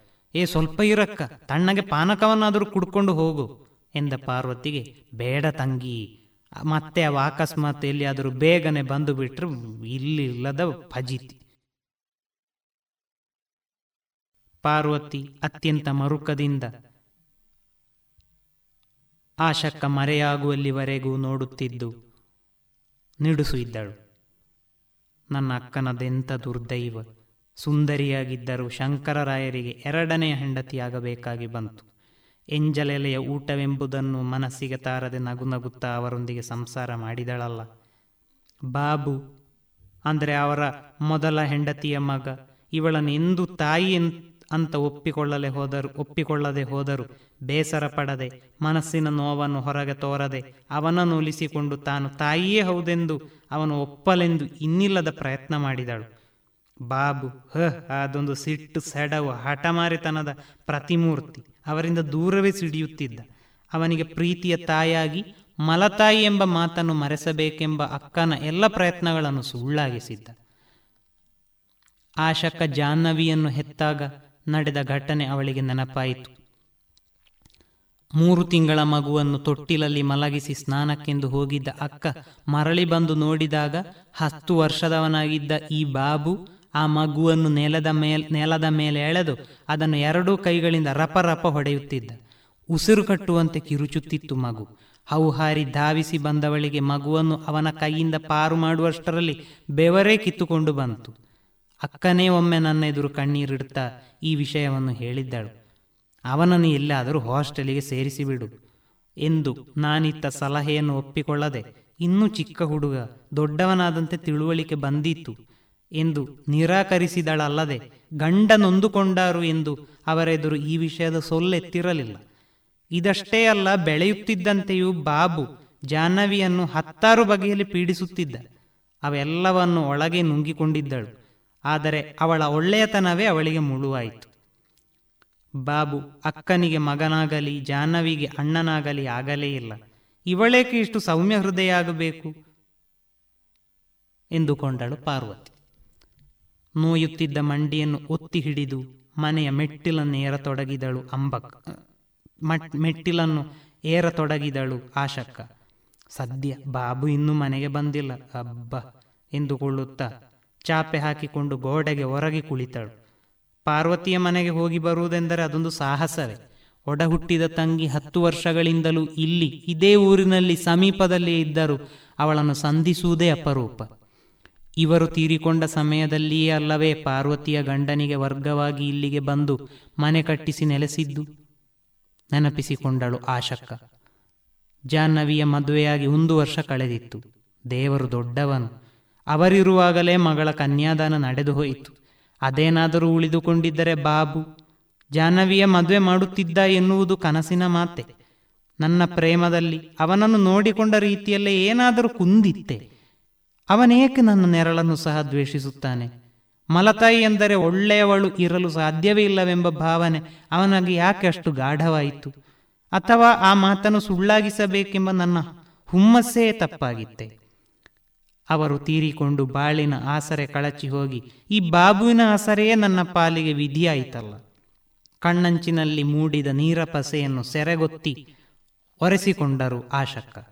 ಜಾಹ್ನವಿ ಅವಳ ಗಂಡ ತಮ್ಮಲ್ಲಿಗೆ ಬಂದು ಇರುವಂತೆ ಹತ್ತಾರು ಬಾರಿ ಒತ್ತಾಯಪೂರ್ವಕವಾಗಿ ಕರೆಯುತ್ತಿದ್ದಾರೆ. ಆದರೆ ಅಲ್ಲಿ ಹೋಗಿ ಅವರೊಂದಿಗೆ ಇರುವುದನ್ನು ಯಾಕೋ ಮನಸ್ಸು ಪುತ್ತಿಲ್ಲ ಜಾಹ್ನವಿ, ಅತ್ತೆ, ಮಾವ ಇಬ್ಬರು ಒಳ್ಳೆಯ ಮನಸ್ಸಿನವರೇ. ಅವರ ಆಹ್ವಾನವು ತಮಗಿತ್ತು. ಆದರೆ ಅಲ್ಲ. ಅದು ಸರಿಯಲ್ಲ. ಸುಖವೋ ದುಃಖವೋ ನೋವೋ ಒಳಗುದಿಯೋ ಇಲ್ಲಿಯೇ ಬಾಬಿನೊಟ್ಟಿಗೆ ತಾವು ಇರಲು ತೀರ್ಮಾನಿಸಿದ್ದಳು. ತನಗಿದ್ದ ಚಿಕ್ಕ ನೌಕರಿಯ ಅಲ್ಪ ಸಂಬಳದಲ್ಲಿಯೇ ಮಾಧವ ಜಾಹ್ನವಿಯನ್ನು ಸುಖಿಯಾಗಿಟ್ಟುಕೊಂಡಿದ್ದಾನೆ. ಪ್ರೀತಿ ಒಲುಮೆಗಳೇ ಸಂಸಾರ ಸುಖಕ್ಕೆ ಆಧಾರವೇ ಹೊರತು ಶ್ರೀಮಂತಿಕೆ ಅಲ್ಲ ಎನ್ನುವುದಕ್ಕೆ ಅವರೇ ನಿದರ್ಶನ. ಮಾಧವ ಜಾಹ್ನವಿ ಹೀಗೇ ಇದ್ದರೆ ಸಾಕು, ದೂರದಿಂದಲೇ ಕಂಡು ಸಂತೋಷ ಪಡುತ್ತೇನೆ ಅಲ್ಲಿಯೇ ಹೋಗಿದ್ದು ನನ್ನ ಭಾರವನ್ನು ಏಕೆ ಹೇರಬೇಕು? ಆ ಮೂಲಕ ಎಲ್ಲಾದರೂ ಸಂಬಂಧಗಳು ಕೈತಪ್ಪಿ ಹೋದರೆ? ಬೇಡ. ಅನಿರೀಕ್ಷಿತವಾಗಿ ತಂದೆ ಅಗಲಿದಾಗ ತಮ್ಮನ್ನು ಜೊತೆಯಲ್ಲಿ ಇರಿಸಿಕೊಳ್ಳಲು ಬಾಬು ಸುಲಭವಾಗಿ ಒಪ್ಪಿದ್ದು ಅಚ್ಚರಿಯ ಸಂಗತಿಯಾಗಿತ್ತು. ಪತಿ ಅಗಲಿದ ಶೋಕಸಾಗರದ ಯಾತನೆಯಲ್ಲಿ ಇನ್ನು ಮುಂದೆ ಏನು ಹೇಗೆ ಎಂಬ ಒಳಗುದಿ ತಮ್ಮ ಬಾಳು ಪಡೆಯಬಹುದಾದ ಅಪರಿಚಿತ ತಿರುವಿನ ಬಗ್ಗೆ ಭಯವೂ ಕಲೆತಿತ್ತು. ನೀವು ಜಾನವಿಯಲ್ಲಿ ಹೋಗುವುದೇನು ಬೇಡ, ನಾನಿಲ್ವೋ? ಎಂದ ಬಾಬುವಿನ ಮಾತಿಗೆ ಮನದೊಳಗಿನ ತಳಮಳ ಸ್ವಲ್ಪ ತಣಿದಿತ್ತಾದರೂ ಮುಂದೆ ಒಂದೇ ತಿಂಗಳಲ್ಲಿ ಶಂಕರರಾಯರ ಹಣದ ಪೇಪರನ್ನು ಮುಂದಿರಿಸಿ ಆ ಇನ್ನಿಲ್ಲಿ ಸೈನ್ ಮಾಡಿ ಎಂದಾಗಲೇ ಅವನ ಒಳಗುದಿ ಅರ್ಥವಾದದ್ದು. ಮಾತಿಲ್ಲದೆ ಅವನು ಮುಂದೆ ಚಾಚಿದ್ದ ಲೇಖನಿಯನ್ನು ಕೈಗೆತ್ತಿಕೊಂಡಿದ್ದಳು ಆಶಕ್ಕ. ತಾವು ಅವನು ಆ ಹಣವನ್ನೆಲ್ಲ ತೆಗೆದುಕೊಳ್ಳಲಿ, ದುಃಖವೇನೂ ಇಲ್ಲ. ಎಷ್ಟಾದರೂ ತಮ್ಮ ಹೊಟ್ಟೆ ಬಟ್ಟೆಯ ಖರ್ಚು ಅವನಿಗಿದ್ದೇ ಇದೆ. ಆದರೆ ತಮಗೆ ಯಾತಕ್ಕಾದರೂ ಬೇಕಾದೀತು, ಏನಾದರೂ ಖರ್ಚಿಗಿಡಲಿ ಎಂದು ಹತ್ತು ರೂಪಾಯಿಯನ್ನಾದರೂ ತನ್ನ ಕೈಗಿಡುವ ಮನಸ್ಸವನಿಗೆ ಬರು ಬರುವುದಿಲ್ವಲ್ಲ ನಿರ್ದಾಕ್ಷಿಣ್ಯವಾಗಿ ಆ ಹಣದ ಸಂಪೂರ್ಣ ಹಕ್ಕುದಾರ ತಾನೇ ಎಂಬಂತೆ ಕಿತ್ತುಕೊಂಡಿದ್ದಾನಲ್ಲ. ಹಾಗೆ ತಮಗೆ ದಿನವೂ ಹಣದ ಅವಶ್ಯಕತೆಯೇನು ಇರುವುದಿಲ್ಲ ಎಂಬುದು ನಿಜವೇ ಆದರೂ ತನ್ನದು ಎಂಬಂತ ನಾಲ್ಕು ಕಾಸು ಕೈಯಲ್ಲಿಲ್ಲದಿದ್ದರೆ ಹೇಗೆ? ನನಗೂ ಅಷ್ಟೇ. ಇರಲಿ, ಒಮ್ಮೊಮ್ಮೆ ಬೇಕಾದೀತು ಅಂತ ನನ್ನ ಬಳಿಯೂ ಸ್ವಲ್ಪ ಇರಲಿ ಎಂದು ಬಾಬುವನ್ನು ಕೇಳಿ ದುಡ್ಡನ್ನಿಟ್ಟುಕೊಳ್ಳುವ ಧೈರ್ಯ ನನಗೇಕೆ ಬಾರದೆ ಹೋಯಿತು? ಪ್ರತಿ ತಿಂಗಳು ಅದೇ ಸಂಗತಿಯ ಪುನರಾವರ್ತನೆ ಮಾತ್ರ ತಪ್ಪಿದ್ದಲ್ಲ. ಜಾಹ್ನವಿಗೊಂದು ಸೀರೆ ಗೀರೆ ಏನಾದರೂ ಕೊಡುವ ಮಾತು ಕೂಡ ದೂರವೇ.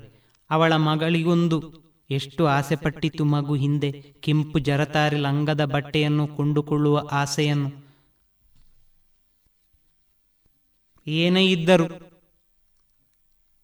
ಬಾಬುವಿನ ಬಿರುಗಣ್ಣ ನೋಟವನ್ನು ಎದುರಿಸದೆ ಅದುಮಿಕೊಳ್ಳಬೇಕಾಯ್ತಲ್ಲ. ಬಾಬುವಿನ ಹೆಂಡತಿ ಶ್ಯಾಮಲ ಅವನೇ ಮೆಚ್ಚಿಕೊಂಡು ಮದುವೆಯಾಗಿದ್ದವಳು. ತಿಳುವಳಿಕೆ ಮೃದು ಮನವುಳ್ಳ ಹೆಣ್ಣು.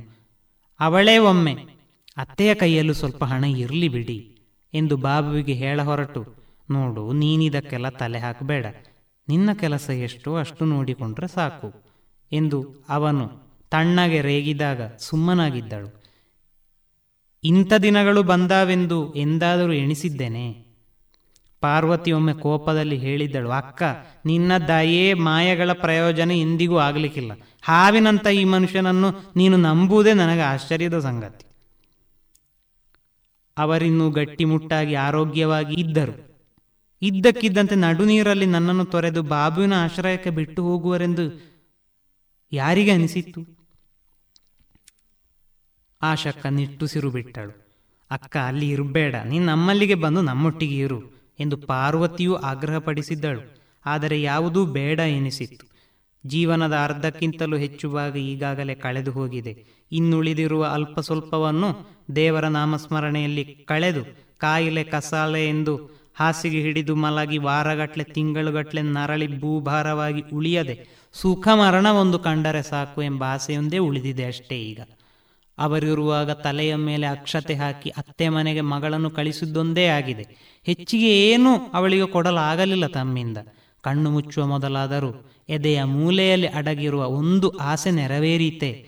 ಗುರು ರಾಘವೇಂದ್ರ, ನಿನ್ನಡಿಗಳಿಗೆ ನಮಸ್ಕರಿಸಲು ಬರುತ್ತಿದ್ದೇನೆ ತಂದೆ, ದಯೆ ತೋರು, ಇದೊಂದು ಇಚ್ಛೆಯನ್ನಾದರೂ ನಡೆಸಿಕೊಡು ಗುರುವೇ. ಗದ್ಗದಿತಳಾದಳು ಆಶಕ್ಕ. ಸಕಲ ಚರಾಚರಕ್ಕೆ ಕಪ್ಪನೆಯ ಮುಸುಕನ್ನು ಹೊದಿಸಬರುತ್ತೇನೆ ಎಂಬಂತೆ ಕತ್ತಲೆ ಆವರಿಸತೊಡಗಿತು. ಶನಿವಾರ ಬಾಬು ಆಫೀಸಿನಿಂದ ಮಧ್ಯಾಹ್ನವೇ ಮನೆಗೆ ಮರಳಿದ್ದ. ನೋಡಿ, ಅತ್ತೆಗೆ ಜ್ವರ ಹೆಚ್ಚಿರುವಂತಿದೆ. ಸ್ವಲ್ಪ ಡಾಕ್ಟರ್ನಾದರೂ ಕರೆಸ್ತೀರ? ಶ್ಯಾಮಲ ಬಾಬುವಿನ ಕಡೆಗೆ ಬಂದು ಹೇಳಿದಳು.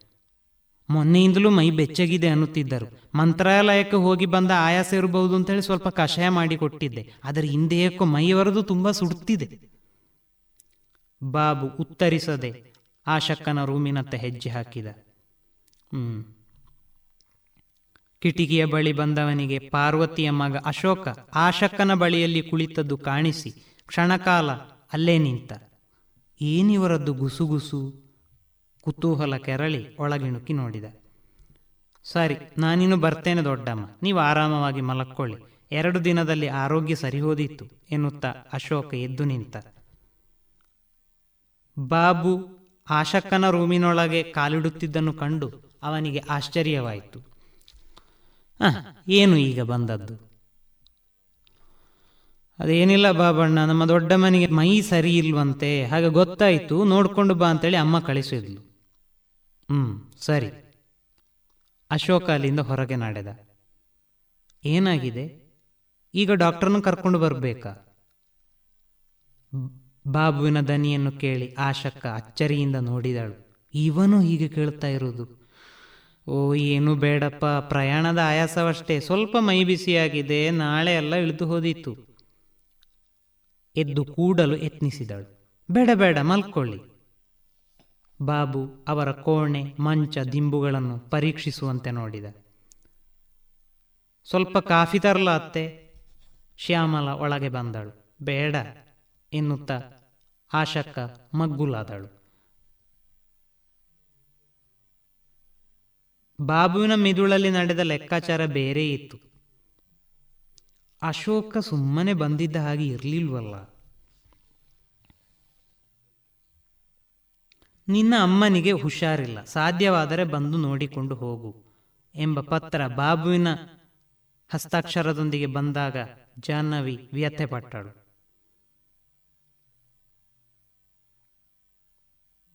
ಪೂರ್ವಜನ್ಮೇ ಕೃತಂ ಪಾಪಂ ಪುತ್ರ ರೂಪೇಣ ಪೀಡತೆ ಎನ್ನುತ್ತಾರೆ. ಈ ಬಾಬು ಅಮ್ಮನಿಗೆ ಸ್ವಂತ ಮಗುವಾಗದೆ ಹೋದರೂ ಅವಳ ಹೊಟ್ಟೆಯಲ್ಲಿ ಹುಟ್ಟದಿದ್ದರೂ ಆ ಸುಭಾಷಿತ ವಾಣಿಯನ್ನು ನಿಜವಾಗಿಸುತ್ತಿದ್ದಾನೆ. ಅವಳು ತೋರಿದ ಅಕ್ಕರೆ ಮಮತೆಗಳನ್ನು ಕಾಲಿನಿಂದ ಒದ್ದು ಇವನ ಅತಿರೇಕವನ್ನು ಸಹಿಸಿಕೊಂಡು ಇವನನ್ನು ಬೆಳೆಸಿ ದೊಡ್ಡವನನ್ನಾಗಿಸಿದ್ದರ ಪ್ರತಿಫಲವನ್ನು ಬಹಳ ಚೆನ್ನಾಗಿ ನೀಡುತ್ತಿದ್ದಾನೆ ಈಗ. ಅವನ ಮನೆಯಲ್ಲಿ ಅವಳ ಪಾಡು ನೋಡಲಾರದಂತೆ ಆಗಿರುತ್ತದೆ. ಬಾಯಲ್ಲಿ ಸ್ಪಷ್ಟವಾಗಿ ಹೇಳದಿದ್ದರೂ, ಕೆಲಸ ಮಾಡಿ ಉಣ್ಣು ನನ್ನ ಮನೆಯಲ್ಲಿ ಎಂಬರ್ಥದ ವ್ಯಂಗ್ಯ ಬಾಣಗಳನ್ನು ಆಗೀಗ ಎಸೆಯುತ್ತಿರುತ್ತಾನೆ. ಕಸಮುಸುರೆಯೂ ಅವಳ ದಿನಚರಿಯೇ ಆಗಿದ್ದನ್ನು ಶ್ಯಾಮಲೆಯೇ ಯಾಕೋ ಮನಸ್ಸು ನೊಂದು ಬಿಡಿಸಿದ್ದಳು. ಇಷ್ಟಾದರೂ ಒಂದೇ ದಿನವೂ ತನ್ನ ಕಷ್ಟವನ್ನು ಹೆತ್ತ ಮಗಳಾದ ತನ್ನಲ್ಲೂ ಒಡನುಡಿಯಲಿಲ್ಲ ಅಮ್ಮ. ಪಾರ್ವತಿ ಚಿಕ್ಕಮ್ಮನಿಗಂತೂ ಅಮ್ಮನ ಮೇಲೆಯ ಕೋಪ. ಇಷ್ಟು ಮೆತ್ತಗಿದ್ದು ಪ್ರಯೋಜನ ಇಲ್ಲ ಇಂದಿನ ಯುಗದಲ್ಲಿ. ಅದು ಹುಚ್ಚು. ಆದರೆ ಅಮ್ಮ ಮಾತ್ರ ನಕ್ಕು ತೇಲಿಸಿ ಬಿಡುತ್ತಿದ್ದಳೆ ಹೊರತು ತನ್ನ ಮನೆಯಲ್ಲಾಗಲಿ, ಪಾರ್ವತಿ ಚಿಕ್ಕಮ್ಮನ ಮನೆಯಲ್ಲಾಗಲಿ ಬಂದಿರಲು ಸರ್ವತ ಒಪ್ಪಲಿಲ್ಲ. ನಾಲ್ಕು ದಿನ ಅವಳ ಸೇವೆ ಮಾಡಿ ಸಂತಸ ಪಡುವ ಅವಕಾಶವೂ ನನಗಿಲ್ಲದೆ ಹೋಯ್ತಲ್ಲ. ಜಾಹ್ನವಿಯೊಡನೆ ಮಾಧವನು ಬಂದು ಆ ಶಕನ ಆರೋಗ್ಯವನ್ನು ವಿಚಾರಿಸಿದ. ಒಂದು ದಿನವಿದ್ದು ಆತ ಜಾಹ್ನವಿಯನ್ನು ಅಲ್ಲೇ ಬಿಟ್ಟು ಮರಳಿ ಹೋದ. ಜ್ವರ ಬಿಟ್ಟು ಬಿಟ್ಟು ಬರುತ್ತಿತ್ತು. ಒಂದು ದಿನ ಕಡಿಮೆ ಅಂದರೆ ಮರುದಿನ ಮೈಯಿಡಿ ಕೆಂಡದಂತೆ ಸುಡುತ್ತಿತ್ತು. ತಾಯಿಯ ಸ್ಥಿತಿಯನ್ನು ಕಂಡು ಸಂಕಟಪಟ್ಟಳು ಮಗಳು. ಅಮ್ಮನ ಆರೋಗ್ಯ ಸರಿಯಿಲ್ಲದನ್ನು ಮೊದಲೇ ಯಾಕೆ ತಿಳಿಸಲಿಲ್ಲ ನೀನು? ಜಾಹ್ನವಿ ಬಾಬುವಲ್ಲಿ ಕೇಳಿಯೇ ಬಿಟ್ಟಳು. ಇಲ್ಲಪ್ಪ, ನೀನು ಬಂದೇನು ಹೆಚ್ಚಿನದು ಮಾಡುವವಳಿದ್ದೆ. ನಾನಿಲ್ಲಿ ಡಾಕ್ಟ್ರಿಗೆ ತೋರಿಸಿದ್ದೇನೆ.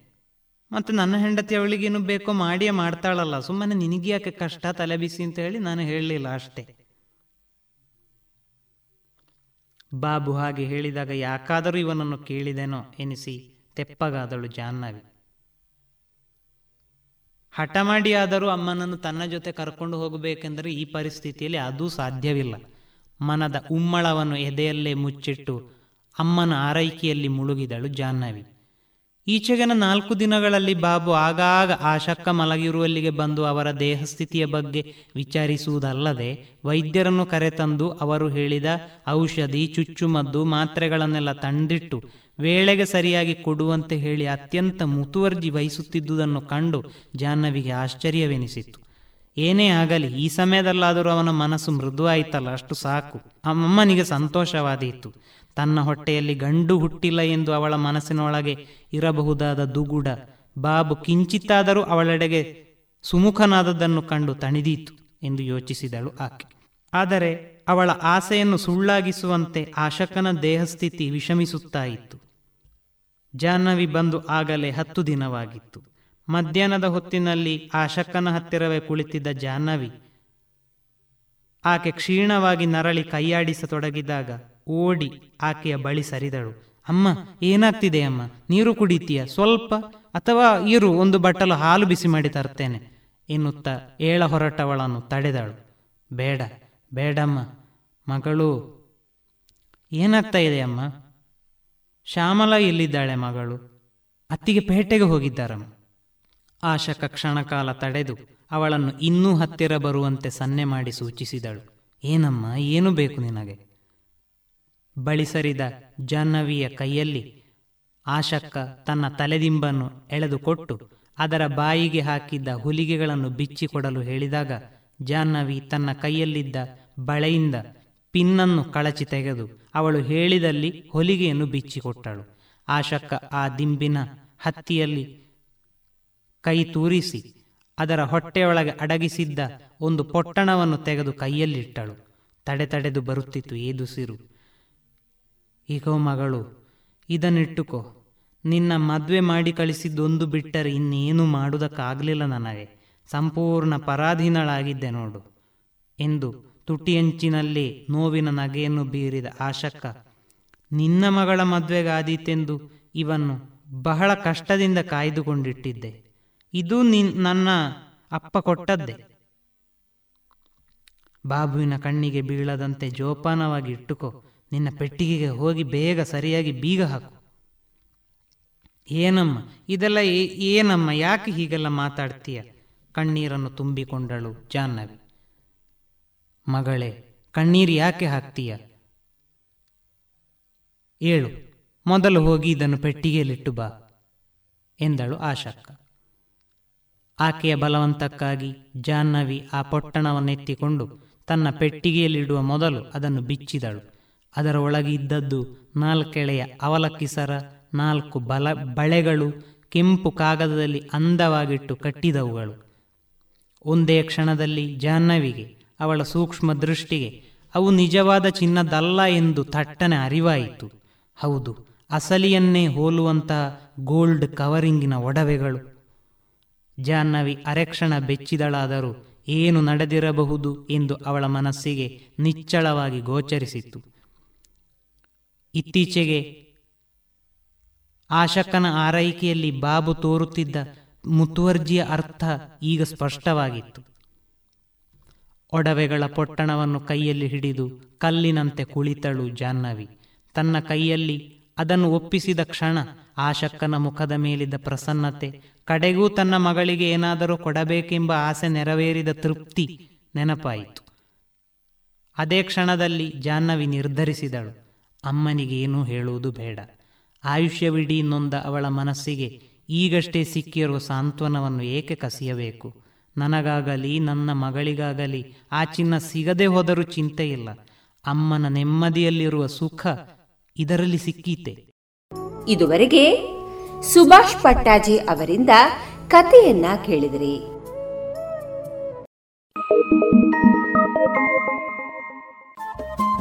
ರೇಡಿಯೋ ಪಾಂಚಜನ್ಯ ತೊಂಬತ್ತು ಬಿಂದು ಎಂಟು ಎಫ್ಎಂ ಸಮುದಾಯ ಬಾನುಲಿ ಕೇಂದ್ರ ಪುತ್ತೂರು. ಇದು ಜೀವ ಜೀವದ ಸ್ವರ ಸಂಚಾರ.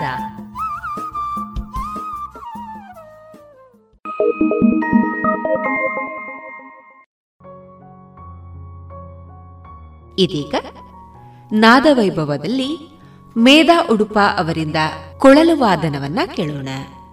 ಇವರಿಗೆ ಪಕ್ಕವಾದ್ಯ ವಯಲಿನ್ನಲ್ಲಿ ಧನ್ಯಶ್ರೀ ಶಬರಾಯ ಹಾಗೂ ಮೃದಂಗದಲ್ಲಿ ಸಹಕರಿಸಲಿದ್ದಾರೆ ಅಮೃತನಾರಾಯಣ ಹೊಸಮನೆ.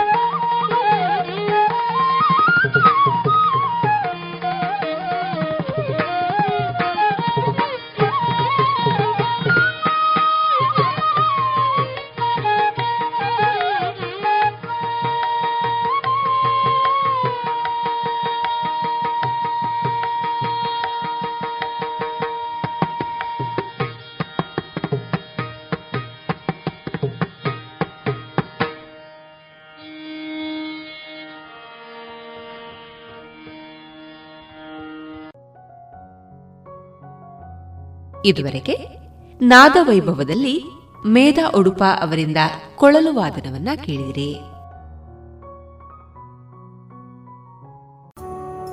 ಇನ್ನು ಮುಂದೆ ಕೇಳಿ ಜಾಣ ಸುದ್ದಿ.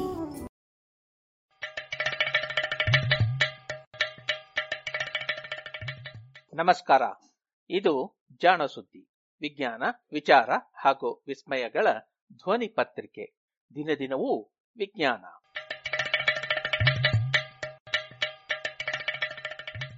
ಜಾಣ ಅರಿಮೆ.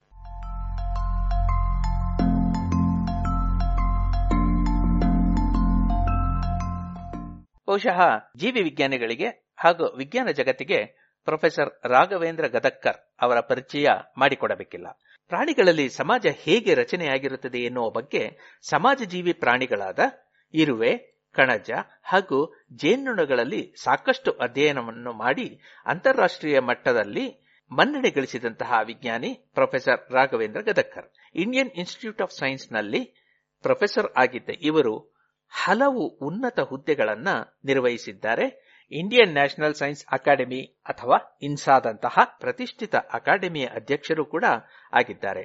ಪ್ರೊಫೆಸರ್ ಗದಕ್ಕರ್ ಇತ್ತೀಚೆಗೆ ದಿ ವೈರ್ ಸೈನ್ಸ್ ಪತ್ರಿಕೆಯಲ್ಲಿ ವಿಜ್ಞಾನ, ಸಮಾಜ ಹಾಗೂ ಪ್ರಜಾಸತ್ತೆಯ ನಡುವಿನ ಸಂಬಂಧಗಳ ಬಗ್ಗೆ ಒಂದು ಅಂಕಣವನ್ನು ಆರಂಭಿಸಿದ್ದಾರೆ. ಈ ಅಂಕಣದ ಕನ್ನಡ ಅನುವಾದವನ್ನ ನಾವು ಜಾಣಸುದ್ದಿಯಲ್ಲಿ ನಿಮಗೆ ಕೇಳಿಸಲಿದ್ದೇವೆ.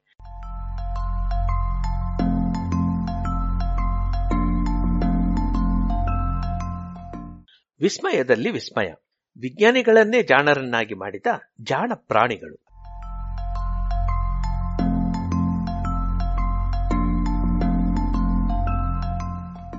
ಕೆಲವು ಸಮಯದ ಹಿಂದೆ ನಾನು ಬಹಳ ಪ್ರಚೋದಕ ಶೀರ್ಷಿಕೆ ಇದ್ದ ಪುಸ್ತಕವೊಂದನ್ನು ಓದಿದ್ದೆ. Are we smart enough to know how smart animals are ಅಂದರೆ ಪ್ರಾಣಿಗಳು ಎಷ್ಟು ಬುದ್ಧಿವುಳ್ಳವು ಎನ್ನುವುದನ್ನು ತಿಳಿಯುವಷ್ಟು ನಾವು ಬುದ್ಧಿವಂತರೇ ಎನ್ನುವುದು ಆ ಶೀರ್ಷಿಕೆ. ಬಹುಶಃ ಇಲ್ಲ. ಹೀಗೆಂದಿದ್ದು ಆ ಪುಸ್ತಕವನ್ನು ಬರೆದ ಡಚ್ ಅಮೆರಿಕನ್ ವಾನರ ತಜ್ಞ ಫ್ರಾನ್ಸ್ ಡೇವಾಲ್ ಇದನ್ನು ನಾವು ಒಪ್ಪಿದರೂ ಪ್ರಯತ್ನಿಸುವುದನ್ನು ಬಿಡಬಾರದು. ಏಕೆಂದರೆ ಮನುಷ್ಯನ ಬುದ್ಧಿವಂತಿಕೆ ಎನ್ನುವುದು ಬಹುಪಾಲು ಮಾಡಿದ ತಪ್ಪುಗಳನ್ನು ಸರಿಪಡಿಸಿಕೊಳ್ಳುವುದರಿಂದ ಬೆಳೆದದ್ದಷ್ಟೇ. ಪ್ರಾಣಿಗಳನ್ನು ಅಧ್ಯಯನ ಮಾಡಿ, ಅವುಗಳ ನಡವಳಿಕೆಗಳ ಬಗ್ಗೆ ತರ್ಕಗಳನ್ನು ರೂಪಿಸುವ ನಮ್ಮಂತಹ ಪ್ರಾಣಿ ನಡವಳಿಕೆ ವಿಜ್ಞಾನಿಗಳಿಗೆ ಪ್ರಾಣಿಗಳು ಎಷ್ಟು ಜಾಣರೆಂದು ತಿಳಿಯಲಾಗದೇ ಇರುವುದು ಬಲು ಗಂಭೀರವಾದ ತೊಡಕೆ ಸರಿ. ನಮ್ಮ ಜಾಣತನಕ್ಕೆ ಹೀಗೊಂದು ಮಿತಿ ಇದ್ದರೆ ಪ್ರಾಣಿಗಳಿಗೆ ಬುದ್ಧಿ ಇದೆ ಎಂದು ಹೇಳುವ ನಮ್ಮ ತರ್ಕಗಳೆಲ್ಲವೂ ಬಹುಪಾಲು ತಪ್ಪೇ ಆಗುತ್ತವೆ.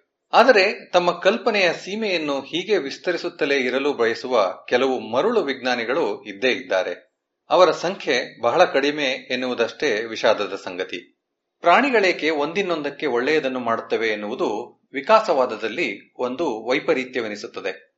ನನ್ನ ಹಲವು ಮಾನವತಾವಾದಿ ಗೆಳೆಯರು ಹೀಗೆ ಯೋಚಿಸುವ ನಮ್ಮಂತಹ ವಿಜ್ಞಾನಿಗಳು ಪೆದ್ದರೆಂದು ಭಾವಿಸುವುದೂ ಉಂಟು. ಆದರೆ ಒಳ್ಳೆತನವನ್ನು ಒಳಗೊಳ್ಳುವುದರಲ್ಲಿ ನಮ್ಮ ಅತಿ ಉತ್ತಮವಾದ ತತ್ವಗಳಿಗೂ ಕಷ್ಟವಾಗುತ್ತದೆ ಎನ್ನುವುದು ಅವರಿಗೆ ಗೊತ್ತಿಲ್ಲ.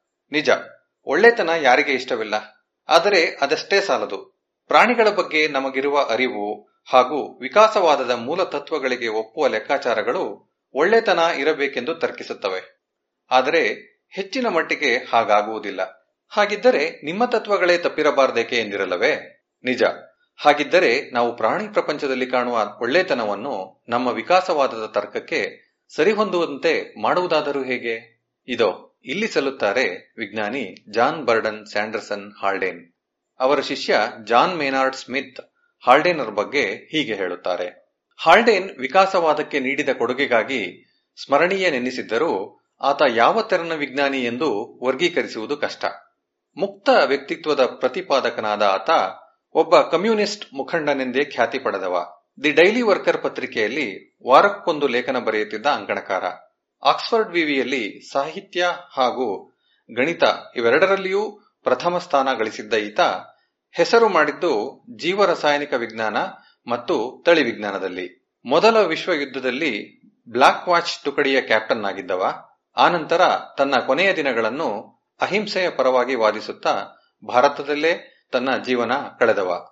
ಇಂತಹ ಹಾಲ್ಡೇನ್ ಸಾವಿರದ ಒಂಬೈನೂರ ಐವತ್ ಮೂರರ ಸುಮಾರಿಗೆ ನನ್ನ ಸೋದರರಲ್ಲಿ ಒಬ್ಬನೋ ಇಬ್ಬರೋ ನದಿಯಲ್ಲಿ ಮುಳುಗುತ್ತಿದ್ದರೆ ಅವರನ್ನು ಕಾಪಾಡಲು ನಾನು ನನ್ನ ಜೀವವನ್ನು ಒತ್ತೆ ಇಡುವುದಿಲ್ಲ ಆದರೆ ಇಬ್ಬರಿಗಿಂತ ಹೆಚ್ಚು ಜನ ಮುಳುಗುತ್ತಿದ್ದರೆ ಆಗ ನನ್ನ ಪ್ರಾಣವನ್ನು ಕೊಟ್ಟಾದರೂ ಅವರನ್ನು ನಾನು ಬದುಕಿಸಿಯೇನೋ ಎಂದೇನೋ ಹೇಳಿದ್ದನಂತೆ.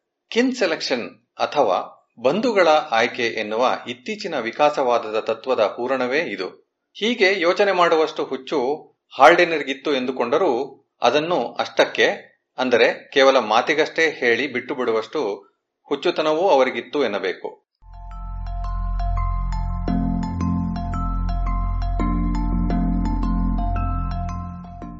ಇಲ್ಲಿ ಬಂದರು ನೋಡಿ ಇನ್ನೊಬ್ಬ ವಿಜ್ಞಾನಿ, ವಿಲಿಯಂ ಡೊನಾಲ್ಡ್ ಹ್ಯಾಮಿಲ್ಟನ್. ತನ್ನ ಸಮಾಧಿಯನ್ನು ಹೇಗೆ ಮಾಡಬೇಕು, ಏಕೆ ಎಂದು my intended burial and why ಎಂಬ ಪ್ರಬಂಧದಲ್ಲಿ ಈತ ಹೇಳಿದ್ದು. ನನ್ನ ಕಳೇಬರವನ್ನು ಬ್ರೆಜಿಲಿನ ಈ ಕಾಡುಗಳಿಗೆ ಕೊಂಡೊಯ್ಯಲು ಉಯಿಲಿನಲ್ಲಿ ಬರೆಯುತ್ತೇನೆ. ಅದನ್ನು ನಾವು ನಮ್ಮ ಕೋಳಿಮರಿಗಳನ್ನು ರಕ್ಷಿಸುವಂತೆಯೇ ರಣಹದ್ದುಗಳು ಹಾಗೂ ಕೋಸಮುಗಳಿಂದ ರಕ್ಷಿಸಿಡಲಾಗುತ್ತದೆ. ಈ ಮಹಾ ಕೋಪ್ರೋಫೇನಿಯಸ್ ಅಥವಾ ಮಲತಿನಿ ದುಂಬಿ ನನ್ನನ್ನು ಸಮಾಧಿ ಮಾಡಲಿದೆ. ಅವು ನನ್ನ ಕಳೇಬರದ ಒಳಗೆ ಹೊಕ್ಕು ನನ್ನ ಮಾಂಸವನ್ನು ತಿನ್ನಲಿವೆ. ನಾನು ಅವುಗಳ ಮರಿಗಳ ರೂಪದಲ್ಲಿ ಸಾವಿನಿಂದ ಹೊರಬಂದು ಮರುಹುಟ್ಟುವೆ. ಕೊನೆಗೆ ಕಲ್ಲಿನಡಿಯಲ್ಲಿ ಅಡಗಿರುವ ಊದಾ ಬಣ್ಣದ ದುಂಬಿಯಂತೆಯೇ ನಾನೂ ಹೊಳೆಯುವೆ. ಇಷ್ಟೇ ಅಲ್ಲ, ಆನಂತರ ಆತ ಡೆಮೊಕ್ರೆಟಿಕ್ ರಿಪಬ್ಲಿಕ್ ಆಫ್ ಕಾಂಗೋವಿಗೆ ಏಡ್ಸ್ ರೋಗಾಣುವಿನ ಮೂಲವನ್ನು ಹುಡುಕಿಕೊಂಡು ಪ್ರವಾಸ ಹೋಗಿದ್ದ. ಇದು ಮೂರ್ಖತನದ ಕೆಲಸ ಎಂದವರು ಇದ್ದಾರೆ.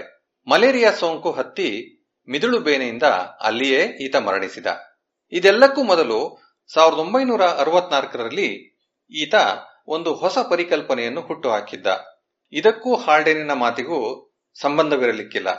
ಸಂಬಂಧಿಗಳ ಜೊತೆಗಿನ ಸನ್ನಡತೆ ಹಾಗೂ ತ್ಯಾಗ ಎನ್ನುವವು ಚಾರ್ಲ್ಸ್ ಡಾರ್ವಿನ್ನನ ನಿಸರ್ಗದ ಆಯ್ಕೆ ಎನ್ನುವ ತತ್ವಕ್ಕೆ ಸರಿ ಹೊಂದುವಂತಹ ನಡವಳಿಕೆಗಳು ಎಂದು ಈತ ಹೇಳಿದ್ದ.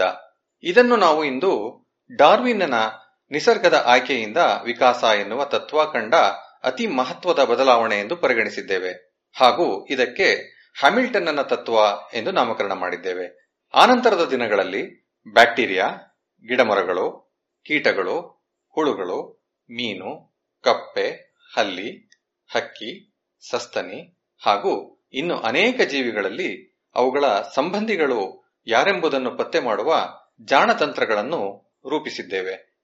ಆದರೆ ಪ್ರಾಣಿಗಳು ಕೆಲವೊಮ್ಮೆ ತಮಗೆ ಸಂಬಂಧವಿಲ್ಲದವುಗಳ ಜೊತೆಗೂ ಒಳ್ಳೆಯದಾಗಿಯೇ ನಡೆದುಕೊಳ್ಳುತ್ತವೆ. ಇದು ಮಾತ್ರ ಹ್ಯಾಮಿಲ್ಟನ್ನ ತತ್ವಕ್ಕೆ ವಿರೋಧವೆನಿಸುತ್ತದೆ.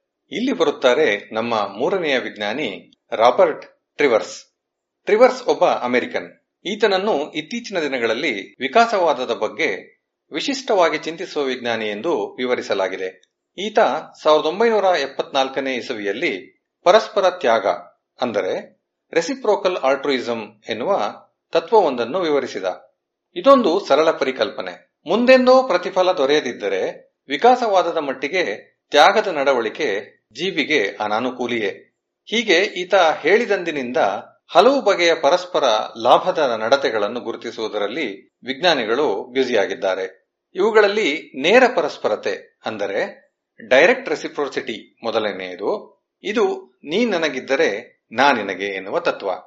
ಎರಡನೆಯದು ಪರೋಕ್ಷ ಪರಸ್ಪರತೆ. ಇದು ನೀನು ಯಾರಿಗೋ ನೆರವು ನೀಡಿದ್ದನ್ನು ನೋಡಿದ್ದರಿಂದ ನಿನಗೆ ನಾನು ನೆರವಾಗುತ್ತೇನೆ ಎನ್ನುತ್ತದೆ.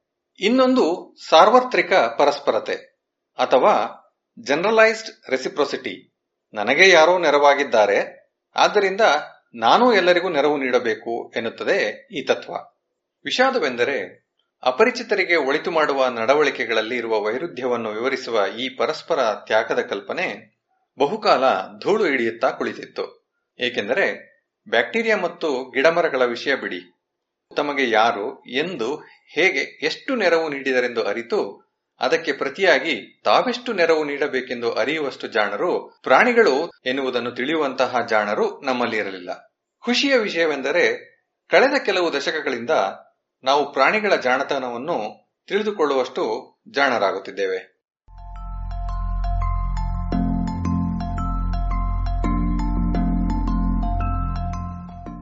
ಸಾವಿರದ ಒಂಬೈನೂರ ಎಂಬತ್ನಾಲ್ಕನೇ ಇಸ್ವಿ.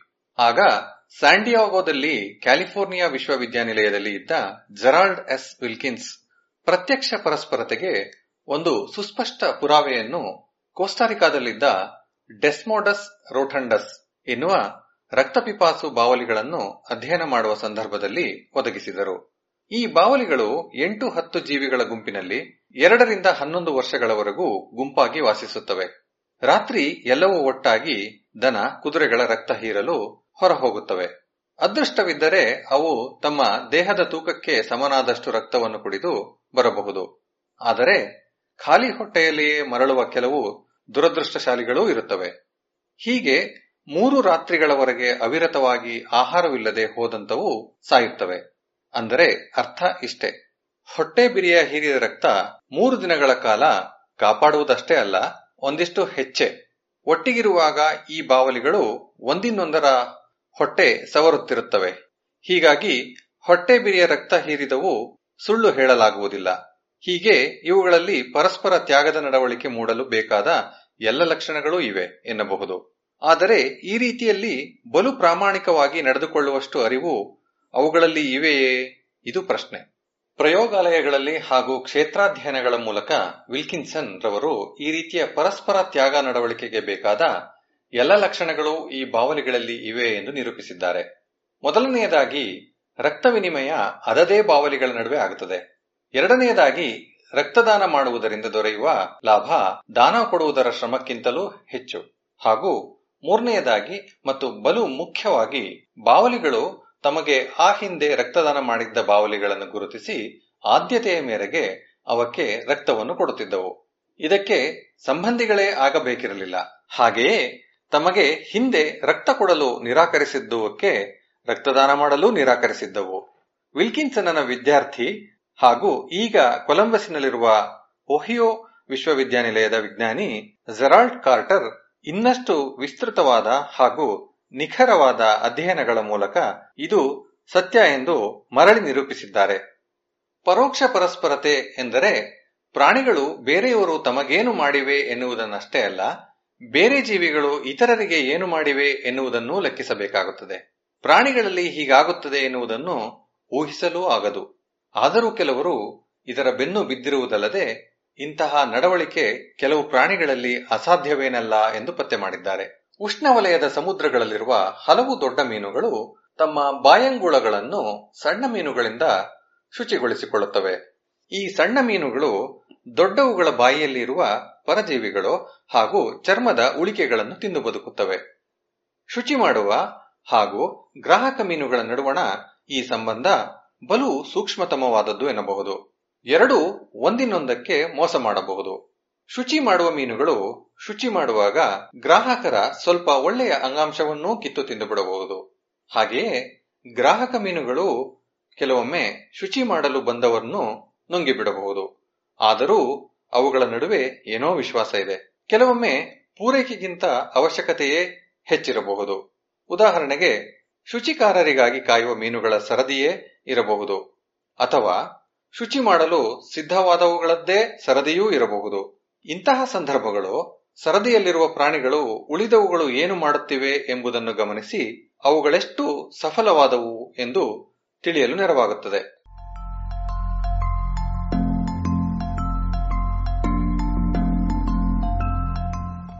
ಸ್ವಿಟ್ಜರ್ಲೆಂಡಿನ ನ್ಯೂಶಾಟಲ್ ವಿಶ್ವವಿದ್ಯಾನಿಲಯದ ರೆಡ್ವಾನ್ ಬಶಾರಿ ಮತ್ತು ಆಸ್ಟ್ರೇಲಿಯಾದ ಕ್ವೀನ್ಸ್ಲ್ಯಾಂಡ್ ವಿಶ್ವವಿದ್ಯಾನಿಲಯದ ಅಲೆಕ್ಸಾಂಡ್ರಾ ಎಸ್. ಟ್ರುಗರ್ ಜೊತೆಗೂಡಿ ಶುಚಿಗೊಳಿಸಿಕೊಳ್ಳಲು ಕಾಯುತ್ತಿರುವ ಗ್ರಾಹಕ ಮೀನುಗಳು ಶುಚಿಕಾರರಲ್ಲಿ ನೈತಿಕತೆ ಇದೆಯೋ ಎಂದು ಗಮನಿಸಿ ಅತೀ ಪ್ರಾಮಾಣಿಕವಾದವುಗಳಿಂದ ಮಾತ್ರ ಶುಚಿ ಮಾಡಿಸಿಕೊಳ್ಳುತ್ತವೆ ಎಂದು ಪತ್ತೆ ಮಾಡಿದ್ದಾರೆ. ಇದೇ ರೀತಿಯಲ್ಲಿ ಶುಚಿಕಾರರು ಗ್ರಾಹಕರ ಮೇಲೊಂದು ಕಣ್ಣಿಟ್ಟು ಅವುಗಳೆಷ್ಟು ಜಾಗರೂಕರೆಂದು ಗುರುತಿಸುತ್ತವೆ. ಹಾಗೆಯೇ ಶುಚಿಕಾರರ ಚಲನವಲನಗಳನ್ನು ಕದ್ದು ನೋಡುವ ಗ್ರಾಹಕರನ್ನು ಶುಚಿಗೊಳಿಸುವಾಗ ಬಲು ಪ್ರಾಮಾಣಿಕವಾಗಿ ನಡೆದುಕೊಳ್ಳುತ್ತವೆ ಎಂದು ತೋರಿಸಿದ್ದಾರೆ. ಇನ್ನು ಸಾರ್ವತ್ರಿಕ ಪರಸ್ಪರತೆ ಎಂದರೆ ಪ್ರಾಣಿಗಳು ತಮಗೆ ಯಾರಾದರೂ ನೆರವಾದಾಗಷ್ಟೇ ಒಳ್ಳೆತನ ತೋರುವುದಷ್ಟೇ ಅಲ್ಲ, ಅಪರಿಚಿತರಿಗೂ ಆಗಾಗ್ಗೆ ಒಳ್ಳೆತನವನ್ನು ತೋರಬೇಕಾಗುತ್ತದೆ. ಬರ್ನ್ ವಿಶ್ವವಿದ್ಯಾನಿಲಯದ ಕ್ಲಾಡಿಯಾ ರುಟೆ ಮತ್ತು ಮೈಖೆಲ್ ತಾರ್ಬೋಸ್ಕಿ ಇದನ್ನು ಕೇವಲ ಮಾನವ ಕೇಂದ್ರಿತ ಭಾವವಷ್ಟೇ ಎನ್ನದೆ ಪ್ರಾಣಿಗಳಲ್ಲಿಯೂ ಇರಬಹುದೇ ಎಂದು ಪರೀಕ್ಷಿಸಿದ್ದಾರೆ. ರೇಟಸ್ ನಾರ್ವೇಜಿಕಸ್ ಇಲಿಗಳಿಗೆ ತರಬೇತಿ ನೀಡಿದ್ದಾರೆ. ಇಲಿಗಳು ಒಂದು ಬೆತ್ತವನ್ನು ಎಳೆದಾಗ ಇನ್ನೊಂದು ಇಲಿಗೆ ಆಹಾರ ದೊರಕುತ್ತದೆ. ಸ್ವತಃ ಅವಕ್ಕೆ ಏನೂ ಸಿಗುವುದಿಲ್ಲ. ಇಂತಹ ಪರೀಕ್ಷೆಗಳ ಮೂಲಕ ಇಲಿಗಳು ತಮಗೆ ಈ ಹಿಂದೆ ನೆರವಾಗಿದ್ದ ಅಪರಿಚಿತ ಇಲಿಗಳಿಗೆ ನೆರವು ನೀಡುತ್ತವೆ ಎಂದು ಪತ್ತೆ ಮಾಡಿದ್ದಾರೆ. ಪ್ರಾಣಿಗಳು ಹೀಗೆ ಪ್ರತ್ಯಕ್ಷವಾಗಿ, ಪರೋಕ್ಷವಾಗಿ ಹಾಗೂ ಸಾರ್ವತ್ರಿಕವಾಗಿ ಪರಸ್ಪರ ತ್ಯಾಗಮಯಿಗಳೆನಿಸುವಷ್ಟು ಜಾಣರು. ಈ ಅರಿವಿನಿಂದಾಗಿ ಪ್ರಾಣಿಗಳ ಕಲಿಕೆ, ಗ್ರಹಿಕೆ ಮತ್ತು ಸ್ಮರಣಶಕ್ತಿಯ ಸೀಮೆಗಳೇನೇನು ಎಂದು ಪರೀಕ್ಷಿಸಲು ಮತ್ತಷ್ಟು ಉತ್ಸಾಹ, ಹುರುಪಿನಿಂದ ವಿಜ್ಞಾನಿಗಳು ಮುಂದಾಗಿದ್ದಾರೆ. ಕಾಗೆಗಳ ಮೇಲೆ ಕೆಲವು ಚತುರ ಹಾಗೂ ಜಾಣ ಪ್ರಯೋಗಗಳು ಈ ದಿಕ್ಕಿನಲ್ಲಿ ನಡೆಯುತ್ತಿವೆ. ಆಸ್ಟ್ರಿಯಾದಲ್ಲಿನ ವಿಜ್ಞಾನಿಗಳ ತಂಡವೊಂದು ಕಾರ್ವಸ್ ಕೋರಾಕ್ಸ್ ಎನ್ನುವ ಕಾಡು ಕಾಗೆಗಳನ್ನು ದೊಡ್ಡ ಪಂಜರಗಳಲ್ಲಿಟ್ಟು ಪರೀಕ್ಷೆ ಮಾಡುತ್ತಿದೆ. ಈ ಕಾಗೆಗಳು ಬ್ರೆಡ್ಡಿಗಿಂತಲೂ ಬೆಣ್ಣೆಯನ್ನು ಇಷ್ಟಪಡುತ್ತವೆಯಂತೆ. ಹೀಗಾಗಿ ಒಬ್ಬ ಕಾಗೆಗೆ ಬ್ರೆಡ್ ನೀಡಿದರೆ ಮತ್ತೊಬ್ಬ ಆ ಬ್ರೆಡ್ ಅನ್ನು ಪಡೆದು ಬದಲಿಗೆ ಬೆಣ್ಣೆ ನೀಡುತ್ತಾನೆ. ಕಾಗೆಗಳಿಗೆ ಇದು ಎಷ್ಟು ಇಷ್ಟವಾಗುತ್ತದೆ ಎಂದರೆ ಈ ಬೆಣ್ಣೆ ನೀಡುವ ಒಳ್ಳೆಯವನ ಬಳಿ ಹೋಗಿ ತಮ್ಮ ಬ್ರೆಡ್ ಅನ್ನು ಬೆಣ್ಣೆಗೆ ವಿನಿಮಯ ಮಾಡಿಕೊಳ್ಳುತ್ತವೆ. ಆದರೆ ಇನ್ನು ಕೆಲವು ಪರೀಕ್ಷಕರು ಅನ್ಯಾಯ ಮಾಡುತ್ತಾರೆ. ಅವರು ಬ್ರೆಡ್ ಪಡೆದುಕೊಂಡರೂ ಬೆಣ್ಣೆಗಾಗಿ ಕಾಯುತ್ತಾ ನಿಂತ ಕಾಗೆಯ ಕಣ್ಣೆದುರೇ ಬೆಣ್ಣೆಯನ್ನು ತಿಂದು ಬಿಡುತ್ತಾರೆ ಒಂದೇ ಒಂದು ಬಾರಿ ಈ ಅನುಭವ ಸಿಕ್ಕರೂ ಸಾಕು. ಕಾಗೆಗಳು ಹೀಗೆ ನ್ಯಾಯವಂತರನ್ನು, ಅನ್ಯಾಯವಂತರನ್ನು ಒಂದು ತಿಂಗಳವರೆಗೆ ನೆನಪಿಟ್ಟುಕೊಂಡಿರುತ್ತವೆಯಂತೆ. ಆನಂತರ ಅವು ಅನ್ಯಾಯಿಗಳನ್ನು ದೂರವಿಟ್ಟು ಬ್ರೆಡ್ ಅನ್ನು ಕೇವಲ ನ್ಯಾಯವಂತರ ಬಳಿಗೆ ವಿನಿಮಯಕ್ಕೆ ಕೊಂಡೊಯ್ಯುತ್ತವೆ. ಹೀಗೆ ನಮ್ಮ ನಿರೀಕ್ಷೆಯನ್ನೂ ಮೀರಿದ ಹಾಗೂ ನಮ್ಮ ಅಳವಿಗೂ ಸಿಗದಂತಹ ಗ್ರಹಿಕೆ ಪ್ರಾಣಿಗಳಲ್ಲಿ ಇರಬಹುದು ಎನ್ನುವ ಹೊಸ ವಿಚಾರಕ್ಕೆ ವಿಜ್ಞಾನಿಗಳ ಮನಸ್ಸು ತೆರೆದುಕೊಳ್ಳುತ್ತಿದೆ. ಇದು ಪ್ರಾಣಿಗಳ ತರ್ಕಬದ್ಧ ನಡವಳಿಕೆಗಳನ್ನು ಅರಿಯುವ ಬಗ್ಗೆ ಹೊಸ ಮಾರ್ಗಗಳನ್ನು ಸೂಚಿಸಿದೆ. ಒಂದು ರೀತಿಯಲ್ಲಿ, ಪ್ರಾಣಿಗಳು ನಾವು ಜಾಣರಾಗುವಂತೆ ಮಾಡುತ್ತಿವೆ ಎನ್ನೋಣ. ಜಾಣರೋ ಮರುಳರೋ, ನಾವು ಇಂತಹ ವಿಜ್ಞಾನಿಗಳನ್ನು ಸೃಷ್ಟಿಸಿ ಪಾಲಿಸುವಂತೆ ನಮ್ಮ ಶಿಕ್ಷಣ ವ್ಯವಸ್ಥೆಯನ್ನು, ಸಾಮಾಜಿಕ ಕಟ್ಟುಪಾಡುಗಳನ್ನು ತಿದ್ದಬೇಕಾಗಿದೆ ಅಷ್ಟೇ.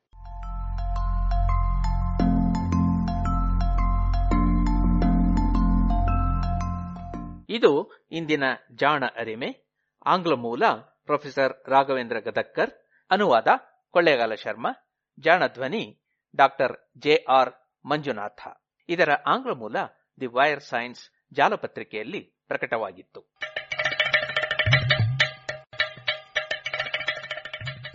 ಜಾಣ ಸುದ್ದಿಯ ಬಗ್ಗೆ ಸಲಹೆ, ಸಂದೇಹಗಳು ಇದ್ದಲ್ಲಿ ನೇರವಾಗಿ ಒಂಬತ್ತು ಎಂಟು ಎಂಟು ಆರು ಆರು ನಾಲ್ಕು, ಸೊನ್ನೆ, ಮೂರು, ಎರಡು, ಎಂಟು. ಈ ನಂಬರಿಗೆ ವಾಟ್ಸಪ್ ಮಾಡಿ, ಇಲ್ಲವೇ ಕರೆ ಮಾಡಿ.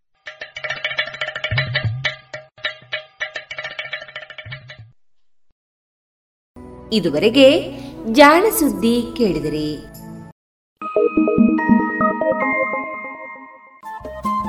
ರೇಡಿಯೋ ಪಾಂಚಜನ್ಯ ತೊಂಬತ್ತು ಬಿಂದು ಎಂಟು ಎಫ್ಎಂ ಸಮುದಾಯ ಬಾನುಲಿ ಕೇಂದ್ರ ಪುತ್ತೂರು. ಇದು ಜೀವ ಜೀವದ ಸ್ವರ ಸಂಚಾರ.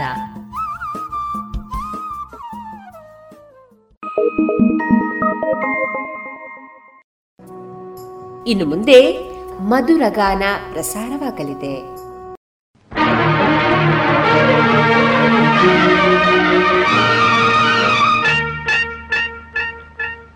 ಗಂಗಾ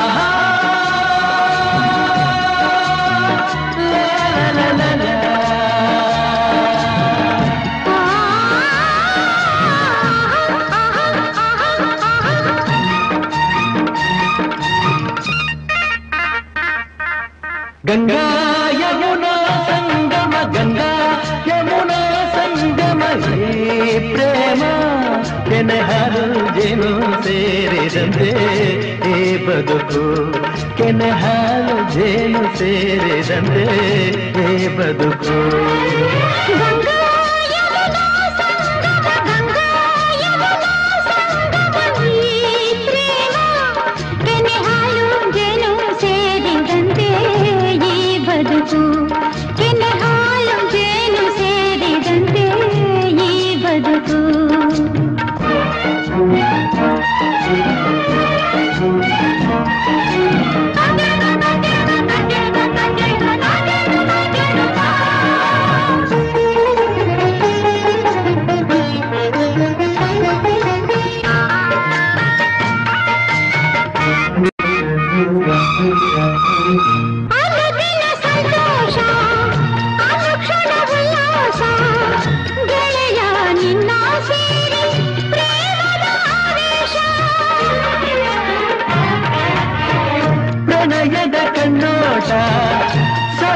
ಚೆಲ್ಲಾಟ.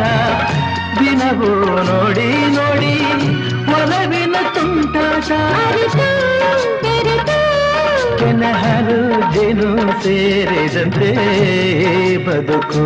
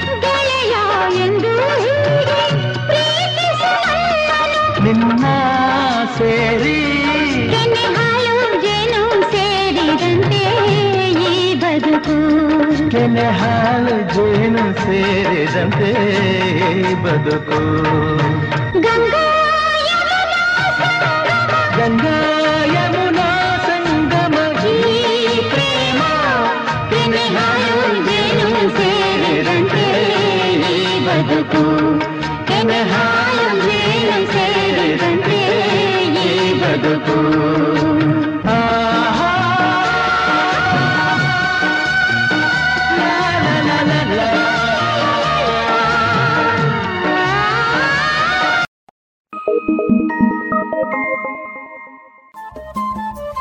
ರೇಡಿಯೋ ಪಾಂಚಜನ್ಯ ತೊಂಬತ್ತು ಬಿಂದು ಎಂಟು ಎಫ್ಎಂ ಸಮುದಾಯ ಬಾನುಲಿ ಕೇಂದ್ರ ಪುತ್ತೂರು. ಇದು ಜೀವ ಜೀವದ ಸ್ವರ ಸಂಚಾರ.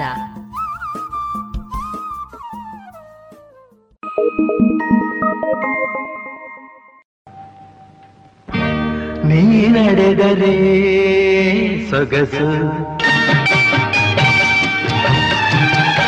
ನೀ ನಿಂತರೆ ಸೊಗಸು. ನಡೆದರೆ ಸೊಗಸು ನೀ ನಿಂತರೆ ಸೊಗಸು ನಕ್ಕರೆ ಸೊಗಸು ಕೋಪದಿ ಸಿಡಿದರು ಸೊಗಸು ನೀ ನಡೆದರೆ ಸೊಗಸು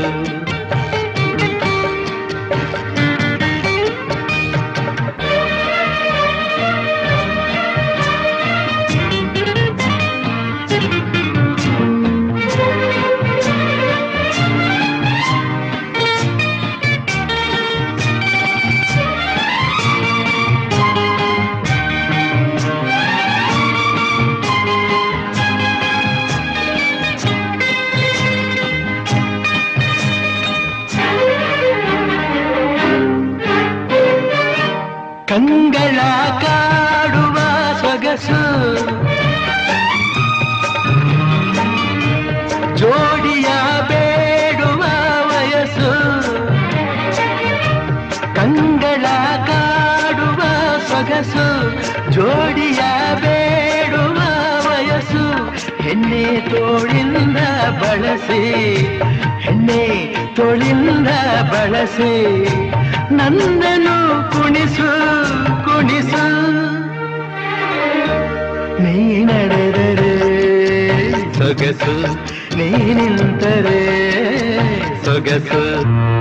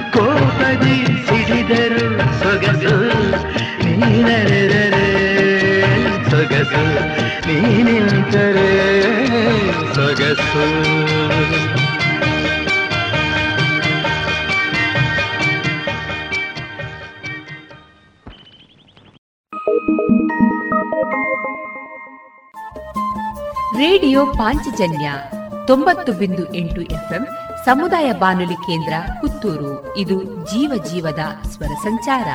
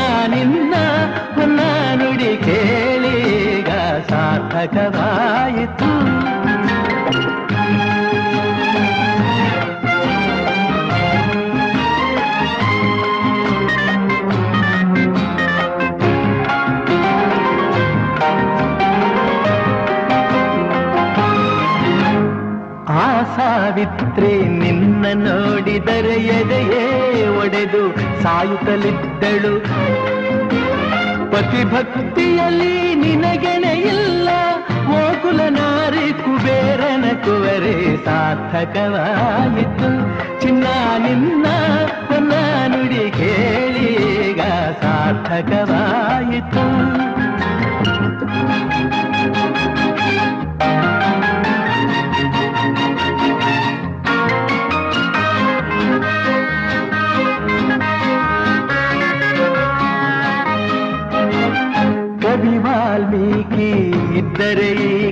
ಹೊಸ ಕಾವ್ಯವನೇ ಬರೆಯುತ್ತಲಿದ್ದ.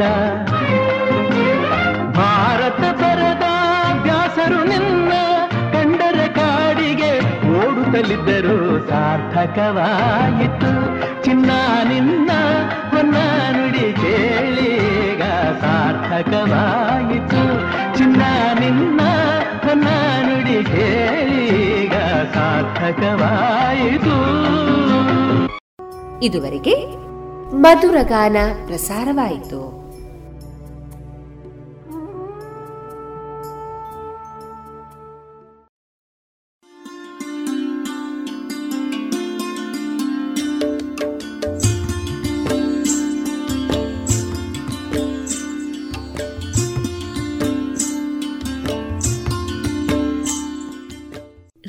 ಪಾಂಚಜನ್ಯ ಸಮುದಾಯ ಬಾನುಲಿ ಕೇಂದ್ರದಿಂದ ನಿಮ್ಮ ಕಾರ್ಯಕ್ರಮಗಳು ಪ್ರಸಾರವಾಗಬೇಕೆ? ಹಾಗಿದ್ದರೆ ನಮ್ಮನ್ನು ಸಂಪರ್ಕಿಸಿ. ನಮ್ಮ ದೂರವಾಣಿ ಸಂಖ್ಯೆ ಸೊನ್ನೆ ಎಂಟು ಎರಡು ಐದು ಒಂದು ಎರಡು ಒಂಬತ್ತು ಎಂಟು ನಾಲ್ಕು ಒಂಬತ್ತು ಒಂಬತ್ತು.